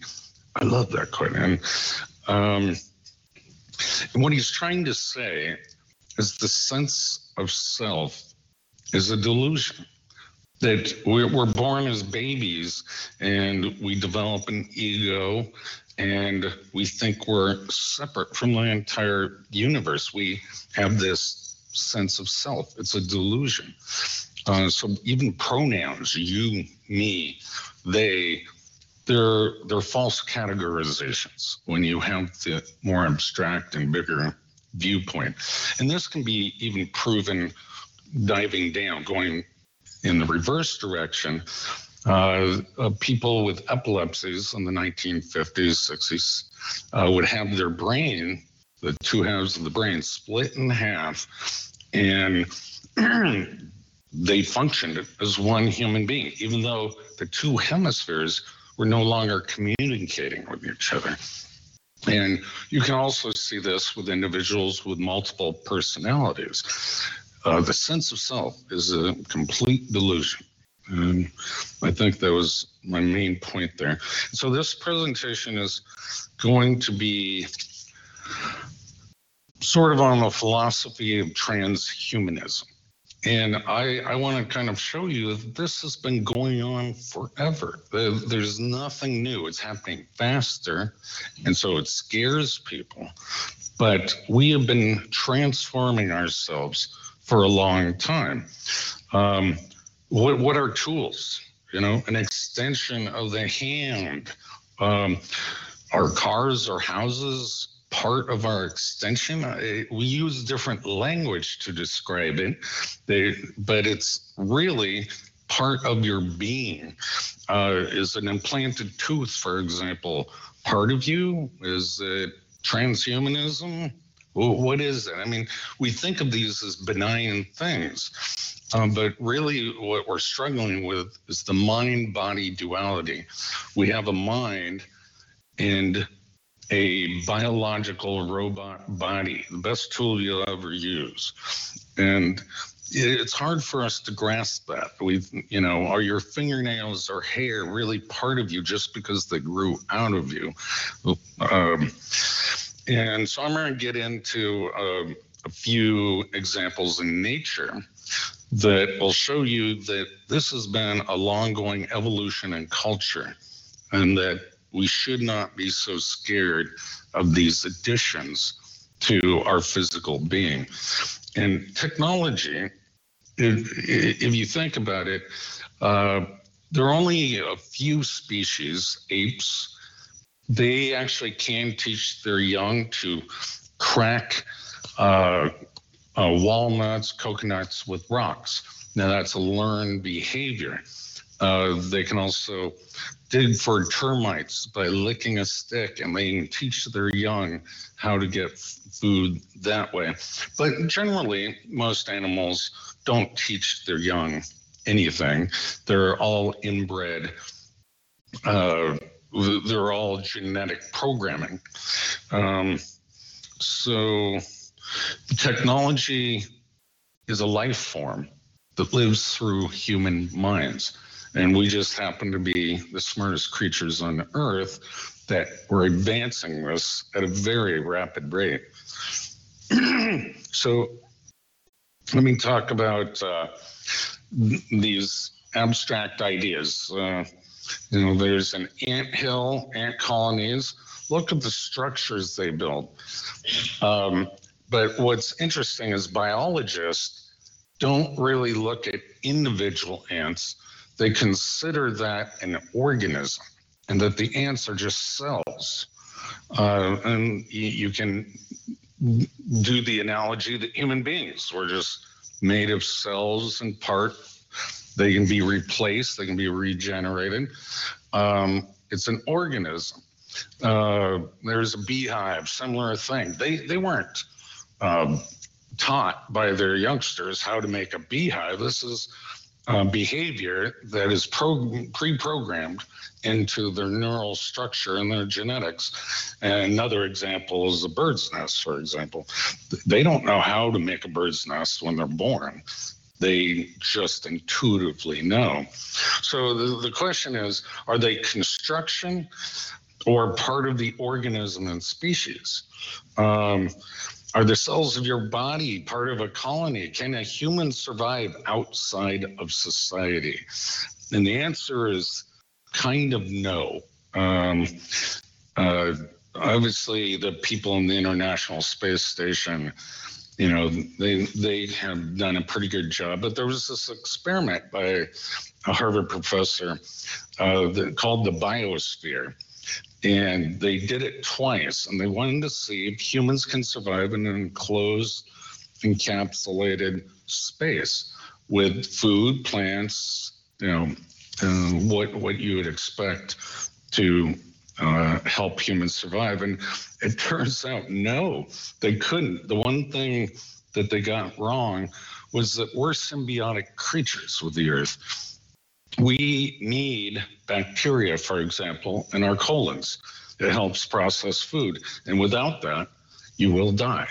And so we are part of the earth, and you have to supplement it, I guess, if you're in space, in order to survive. So I'm I'm hoping to generate thought and questions within you. Where does the definition of body begin or end? What is your body? And you know, I couldn't come up with a good answer. um, so here are some funny pictures. Uh, so there's a long history in many cultures. Oh, where's my laser point? Okay, long history in many cultures. You guys probably know this guy here. uh, so in China, and they've they've stopped the practice, but they used to bind the feet, causing these weird uh, deformities that they the women could barely walk, but it was considered beautiful. Uh, and similarly, here in Ethiopia, that's the lip plates, you know, sliced, exerted, extended, is considered a form of beauty. Now, is this is this uh, cyborging? I don't know, but it's body modification. And we've been doing it for a long time. And here's an extreme example of, uh, I forget which country that's from, that they stretch the necks. And if you take off those rings, they'll break their neck. And I don't know if that's still practiced. Um, now you might want to say maybe there's there's reason behind it okay? Practical reasons uh, other than cultural acceptance. Is there an, uh, an analogous modification of the mind? Well you might think well that's why people go to finishing schools and learn etiquette uh, which i must say the english people are more polite than than americans with long shit uh, so is uh, you know, what is this transformation that is going on in the human race? Now, your typical idea of cyborg is this is an image from the Terminator, you know, Arnold Schwarzenegger, and you know, it comes from a future time, but it's actually not that far off. Let me read you a, a definition of uh, that I got from Wikipedia of what a cyborg is. And one can argue that the this is the end goal of human augmentation, a perfect machine that can live forever and withstand temperatures, go to other planets, have better eyes than we do, and is you know stronger and etc. So the term cyborg is not the same thing as bionics, and often applied to an organism that has restored function or enhanced ability due to the integration of some artificial component or technology that relies on some sort of feedback. While cyborgs are commonly thought of as mammals, which means they have to have something related to Earth natural species, they might also conceivably be any kind of organism. And the term cybernetic organism, and that's what cyborg stands for, has been applied to networks such as road systems, corporations, and governments. It's an abstract term. The term can also apply to microorganisms, which are modified to perform at uh, higher levels than their unmodified counterparts. and then it is uh, hypothesized that cyborg technology will form a part of the future human evolution. And I don't see any way to stop it. Uh, let's move on. So, back in the day, I worked on a project called that says that cyborg technology will form a part of the future human evolution. And I don't see any way to stop it. Uh, let's move on. So, back in the day, I worked on a project called the Soldier 2000 Project. Obviously, had to have been before 2000. And we wired up uh, soldiers and people in hospitals. You know, I, we used guinea pigs. Um, and it was to collect all their vital systems, uh, their, uh, you know, and track them where they were, um, what their heart rate is, their breathing, their stress levels, uh, mental states, and et cetera, like that. Um, and it was using a wireless body LAN to do it. Now the technology has advanced much further than that. uh, I also worked on a project uh, in graduate school to make paralyzed people walk again, and it's it's always a double-edged sword with every technology. I know I'm repeating myself, but technology is neutral. Uh, you know, you can use it for good or evil. Fire is the most basic example. You know, kills bacteria, cooks food, keeps you warm, but you can also burn down villages. Uh, there's always a militarization or weaponization of any technology. So the weaponization, I suppose, of helping paralyzed people walk again are exoskeletons. That uh, there, there's still a problem with the power source, but uh, one ounce of force can lift 300 pounds, but the tactile feedback, this is called haptic feedback, won't even squish a grape. And so you can be as gentle or as strong as you want. And these are obviously suits for the future. Right now, the military uses them for loading heavy objects so the, the person doesn't get tired of lifting them onto the truck. um, let's talk about how we build this cyborg. Well, Right now, we already have artificial skin that's made of a hexane material that the body doesn't reject. Well, the positive use is for burn victims. Um, you, you can't really have a skin graft if you have too many, uh, too much of your surface uh, destroyed. So artificial skin, that's great. That's great.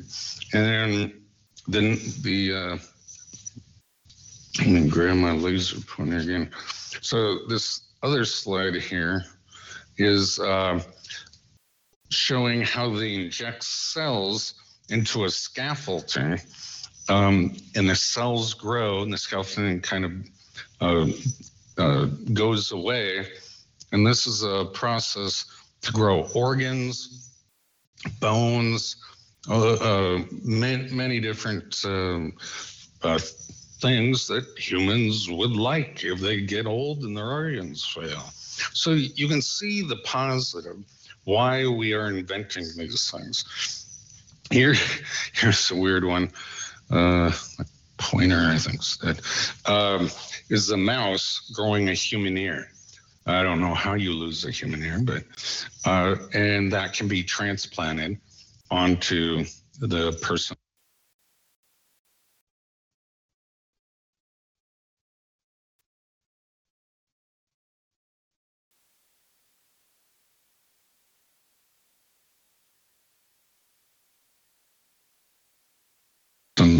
That uh, lacks that organ. And here's here's another thing. Okay, we have an artificial heart. Um, who doesn't want an artificial heart? I mean, Dick Cheney's gotten many of them. He's pretty evil. uh, so, so we are cyborging ourselves, but but uh, for good reason. We want to live longer. What, what is this drive? We are striving for immortality, not just a natural human instinct. We fear pain and we want immortality. So let's talk about something that doesn't sound like it has anything to do with cyborging, but it's human augmentation, uh, is genetic engineering. I mean, this is another big topic. Are we going to create a super race? I mean, what will the human people in any country want their babies to be like? Well, they're going to want them smart. They're going to want them handsome. Uh, who who who knows? Whatever the the the, the, the qual characters characteristics are. Um, but with the promises is we can engineer out diseases. We can literally change the DNA and the mutations that have occurred. And there are on average about three mutations per generations that have a morphological um, outcome. And so you can get rid of those diseases. You can test for them and literally rewire the diseases. Uh, it's, it's wonderful. Um, so you probably don't know what this word is, is uh, telomere. It's on the end, you have many telomeres on the end of your DNA. And this is the code which tells the cell how many times it can divide before it, it kills itself. So we literally have programmed, excuse me, in our DNA, uh, a death sentence. Well, with genetic engineering, we can add more telomeres. Um, now, the downside is there would be a higher risk of cancer due to mutations from cosmic rays, et cetera. Uh, GMOs are in the news all the time, and that's genetically modified organisms. And it's really wheat and corn that they do it to. And what they did is they put in a pesticide gene. So uh, the farmers don't have to spray the crops. And then people complain, well, that's not organic. Now it's built into the food. So you're ingesting it. I think GMOs is a horrible idea, but um, you know that's what they're doing and some other genetic engineering which i try to buy some of these uh, have glow in the dark fish. So, and glow in the dark cats. It's fascinating. That comes out of South Korea. Um, so, it's, uh, it's it's going to be a very strange future. It's hard to know what's going to be good and what's going to be bad. Um, let's uh, let's talk about a little bit about other drivers for cyborging the human race. I mean, why are we augmenting ourselves?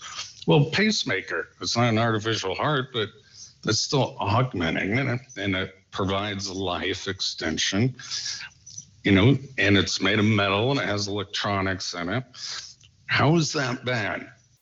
Um, you know, we'll keep replacing parts and pretty soon, yes, the human race, everything can be replaced.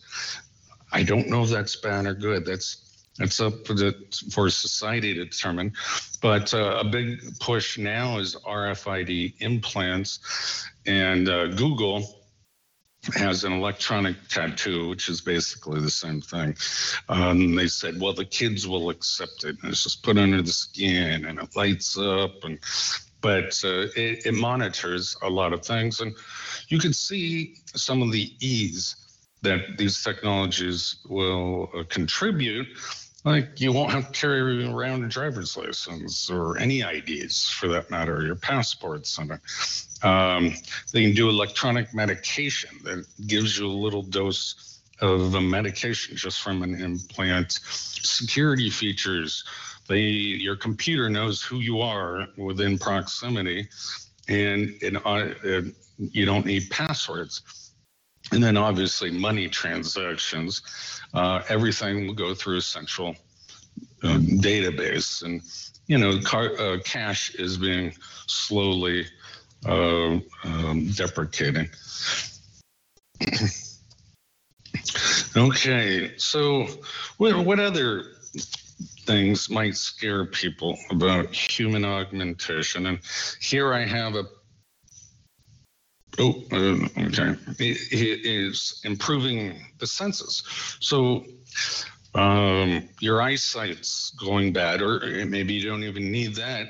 But retinal implants. So what they're working on is a technology that uh, will uh, you can see a, a two-dimensional screen in front of you by putting in this contact and then interact with that computer screen.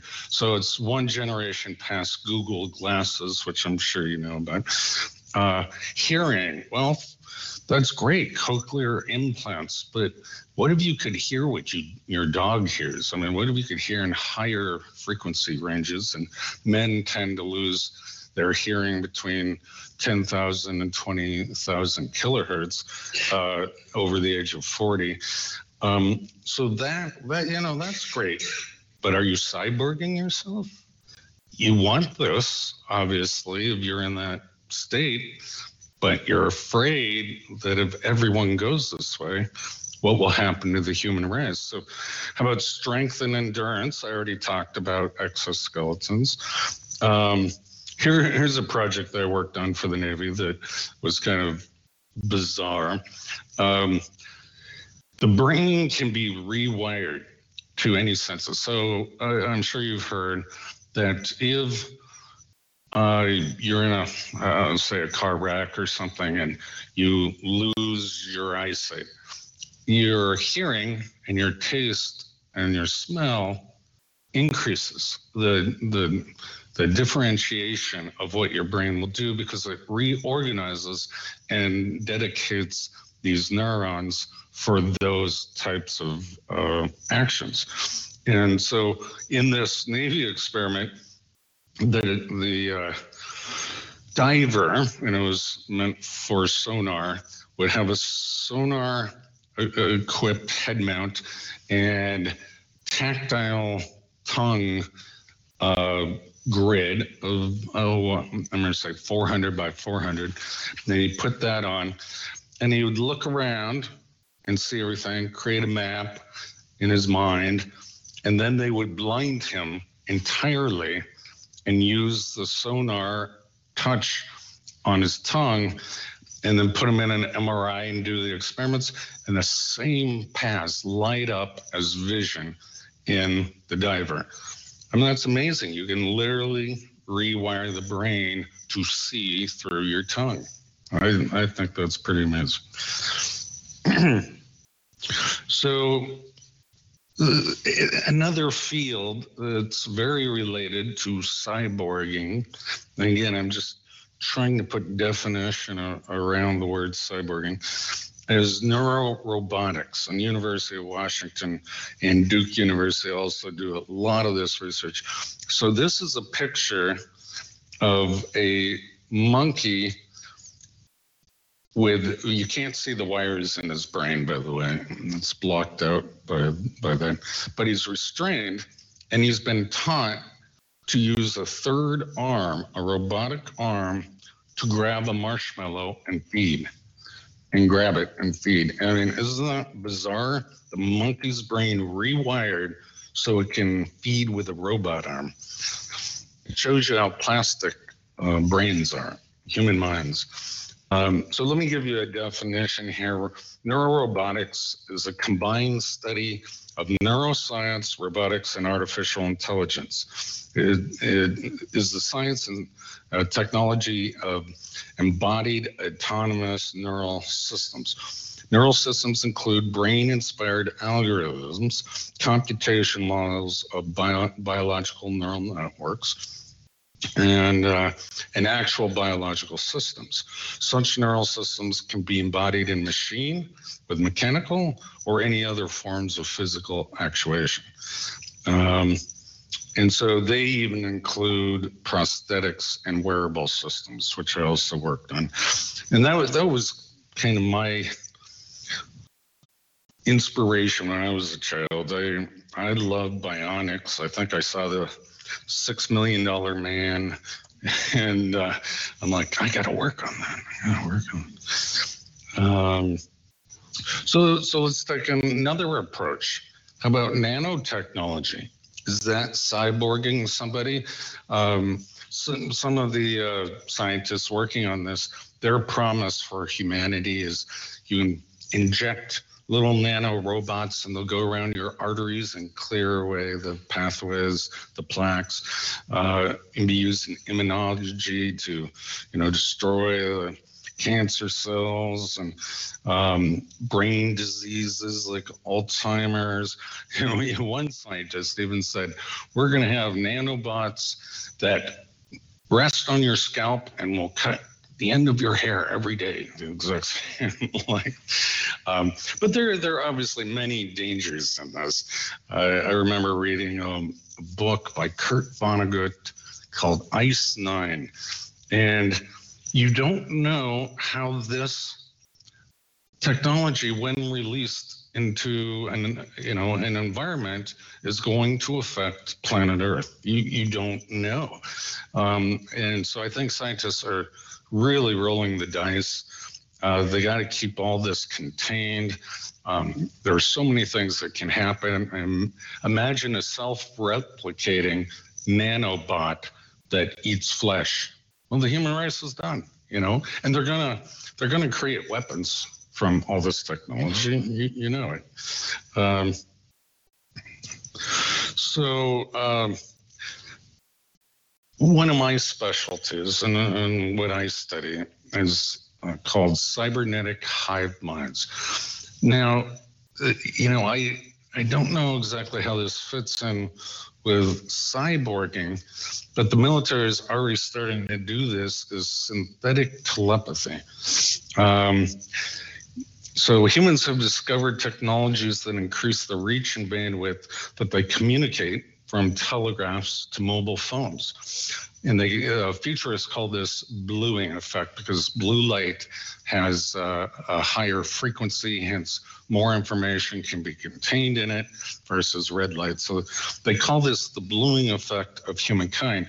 And now we have, you know, the smartphones and everything else. Well, the next step is going to be direct brain to brain communication. This is already in the works. This is uh, telepathy, and it's in the it's more than in the labs, and I, I may talk about that uh, later. But is that a good thing? So you can't keep secrets from anybody. There's no firewall for the human mind, but we are becoming more of that connected species that we wanted. So maybe we can have more empathy and love and understanding. I don't know what the future holds, uh, but this trend will continue. The next major disruptive technology, when the public sector is allowed to know to use and understand it will be direct neural communication.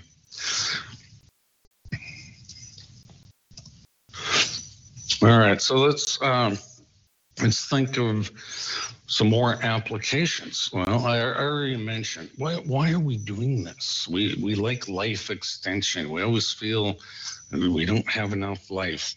Um, so, you know, my estimate, 50 years immortality will be here, you know, so to speak, um, where the brain can be the consciousness of the brain can be transmitted to silicon form and stored and put in a robot, uh, but only a few people will be able to afford it. So there'll, be that issue.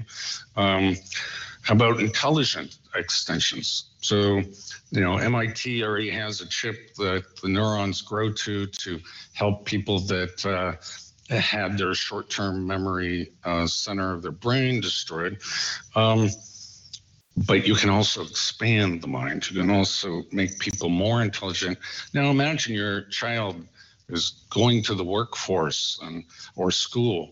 Aren't you going to give him that extra boost? Aren't you, you, you know, you can see how this is a runaway process. The human race will transform.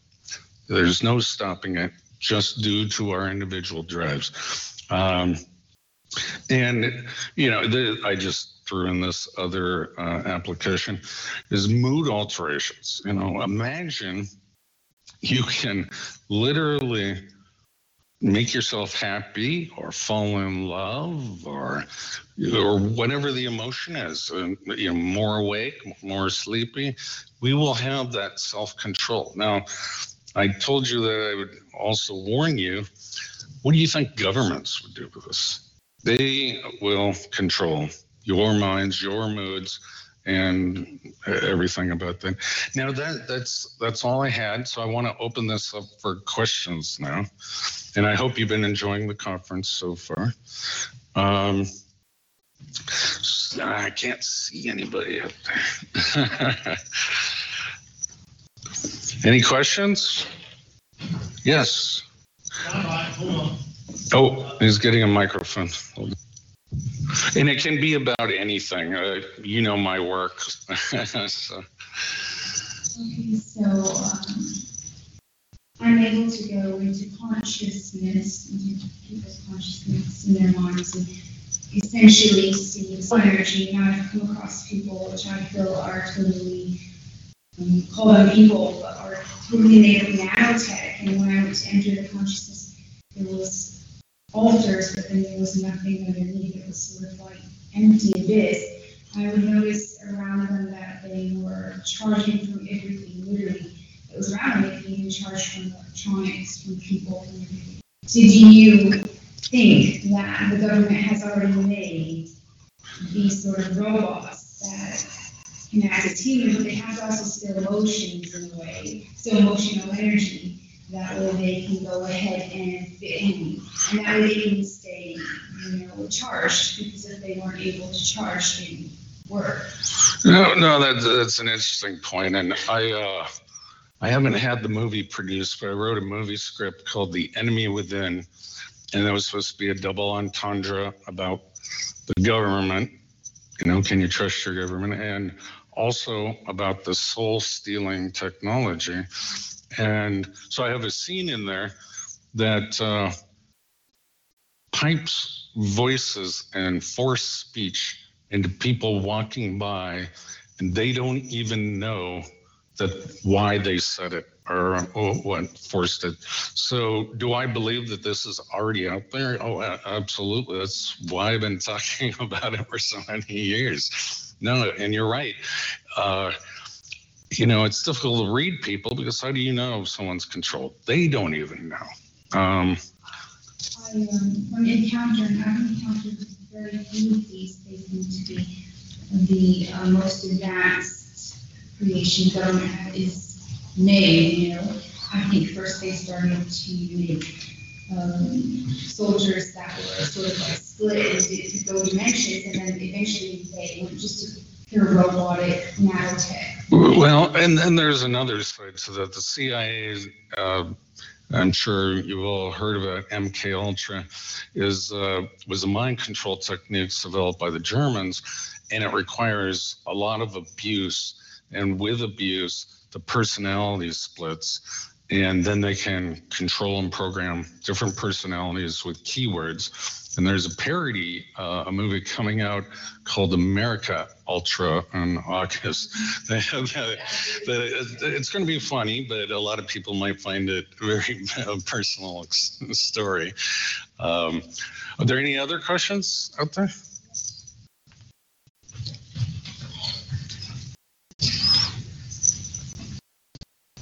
Yeah,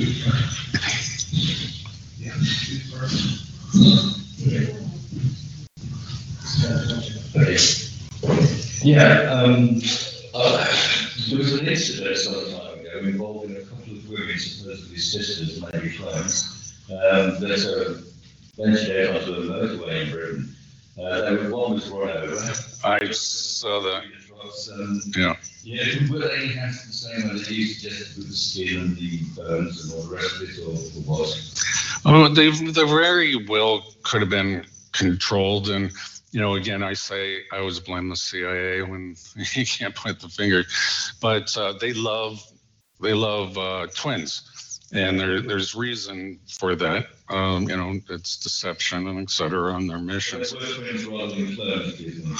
Uh, yeah, I, I saw the episode that you were talking about. I, yeah, I, I can't even, you know, speculate. They, could have been clones or twins. And, you know, human cloning, I think George Bush, our, our former president, uh, said it's illegal, but that doesn't stop people, you know, from doing it.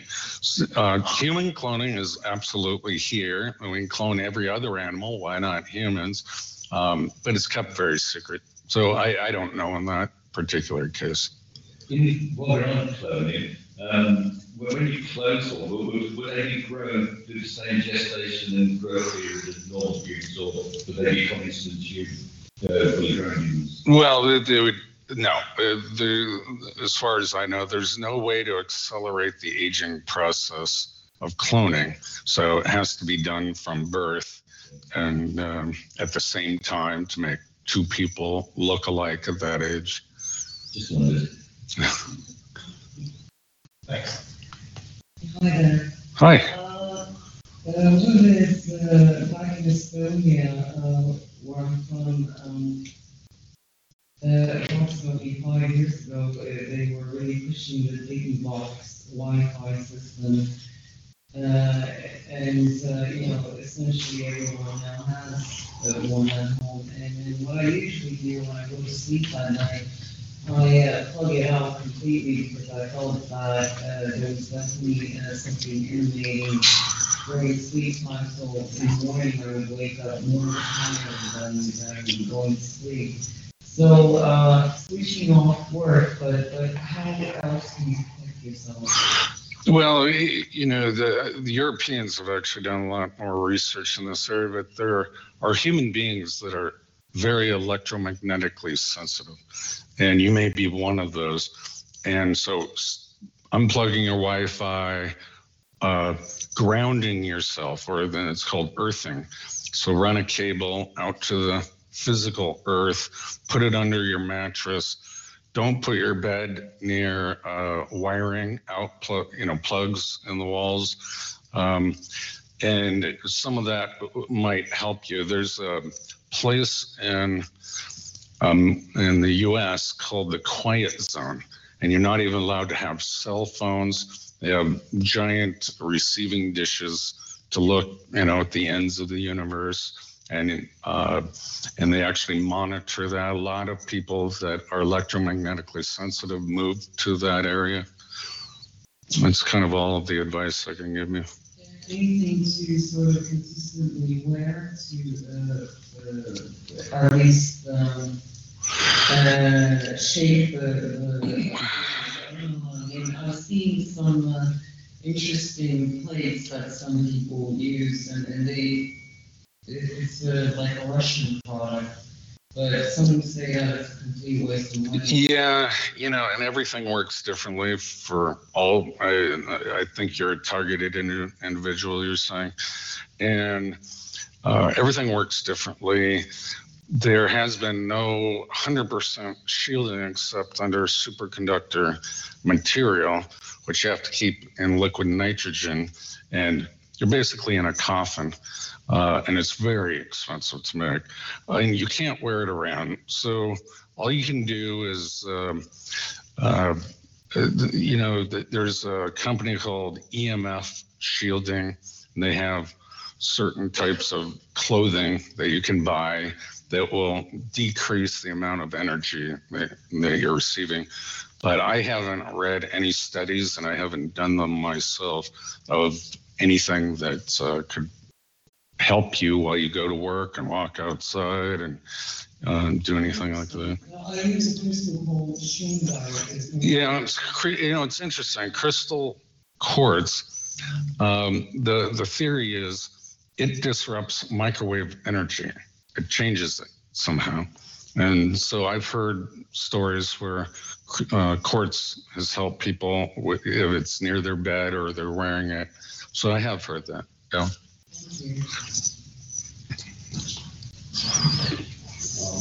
Hello, I have a question regarding uh, just a general spiritual aspect of what you were talking about. Yeah. It sounds a bit like out of Dr. Frankenstein's for some people, but um, basically I'm assuming uh, we are spiritual beings uh, in a spacesuit, uh, our, our human body, experiencing this uh, three-dimensional space-time. Um, is there is there a spiritual aspect to this research, or is it just purely material and? Uh, Yeah. No, I, I think you have a very beautiful outlook on life. Um, but I was raised as a scientist, so I think all uh, the human consciousness uh, is contained entirely in the brain. Um, and so this research is all based on that. I, okay, one more question, then I'm gonna close it here. Um, it's a comment really. Okay. Um, so the, so the, the answer to your last question in relation to man comment and spirituality, it seems to me that therefore there's a vulnerability in the research. Because it seems to me that one can say that there are effects, as all research has, of assumptions, which we haven't delineated, but, but I'm assuming you go along with that, that you, you have a paradigm which all research has within which you are working. Yeah, yeah. And that, and that your results are consistent within that paradigm. Yes, and, and so um, from this paradigm, all of our behaviors, we have a subjective experience and rationale, these feelings of why we do something. But you can put electrodes in the brain, as Dr. Gil uh, uh, showed from Yale University, and you can make a human being feel anything. Um, but it's um, so scientists actually look at it as um, behaviors. We are a set of behaviors and programs, subjective programs. Okay.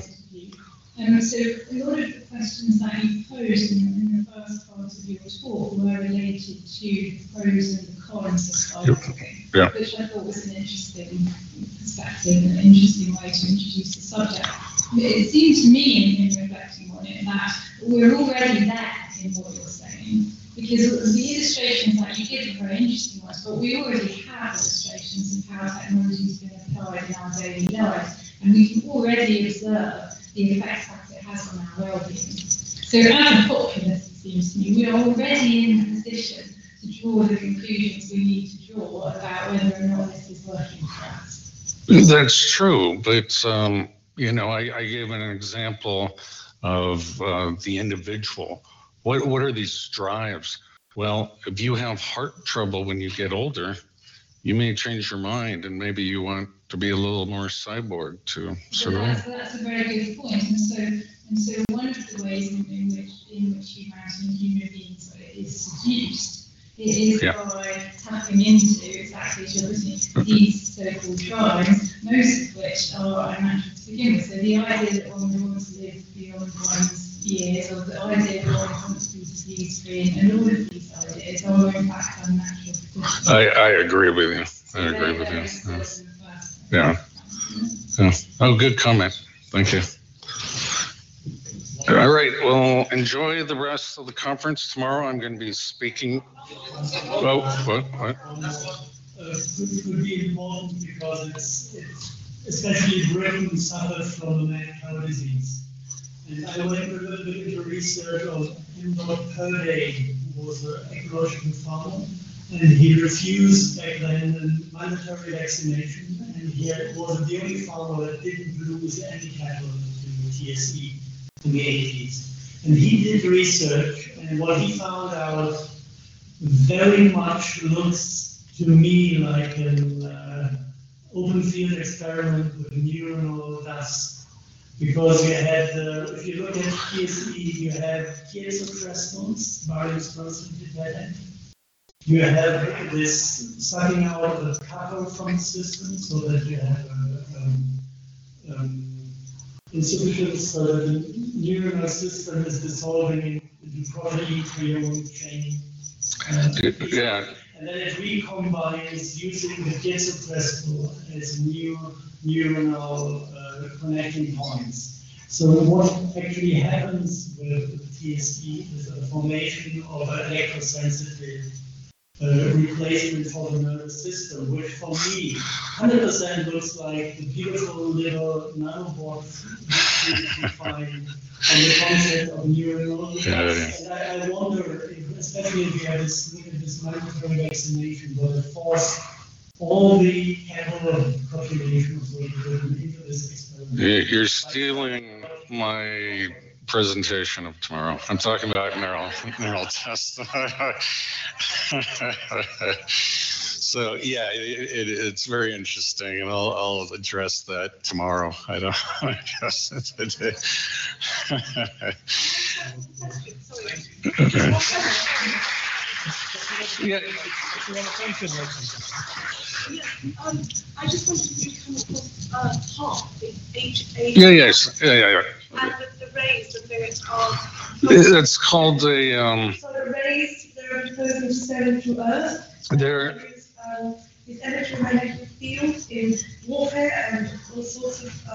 they're weather modification, behavior modification, moods, and, yeah. Plasma, plasma, sorry, plasma, um, rays, uh, this is the Yeah, they can create artificial aurora borealis and, and stuff like that. They're called uh, phased arrays, um, very high power, directed towards the ionosphere. Um, but the interesting thing is they have what's called beam steering, artificial beam steering.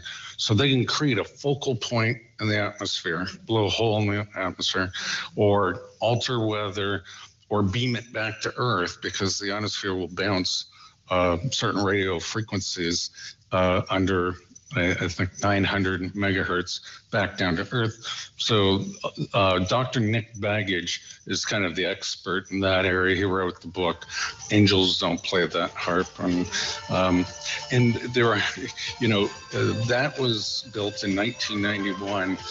Um, but there are at least 15 that have been identified around the earth. So HAARP is not the only one. All right. Well, thank you guys, and I'll see you tomorrow.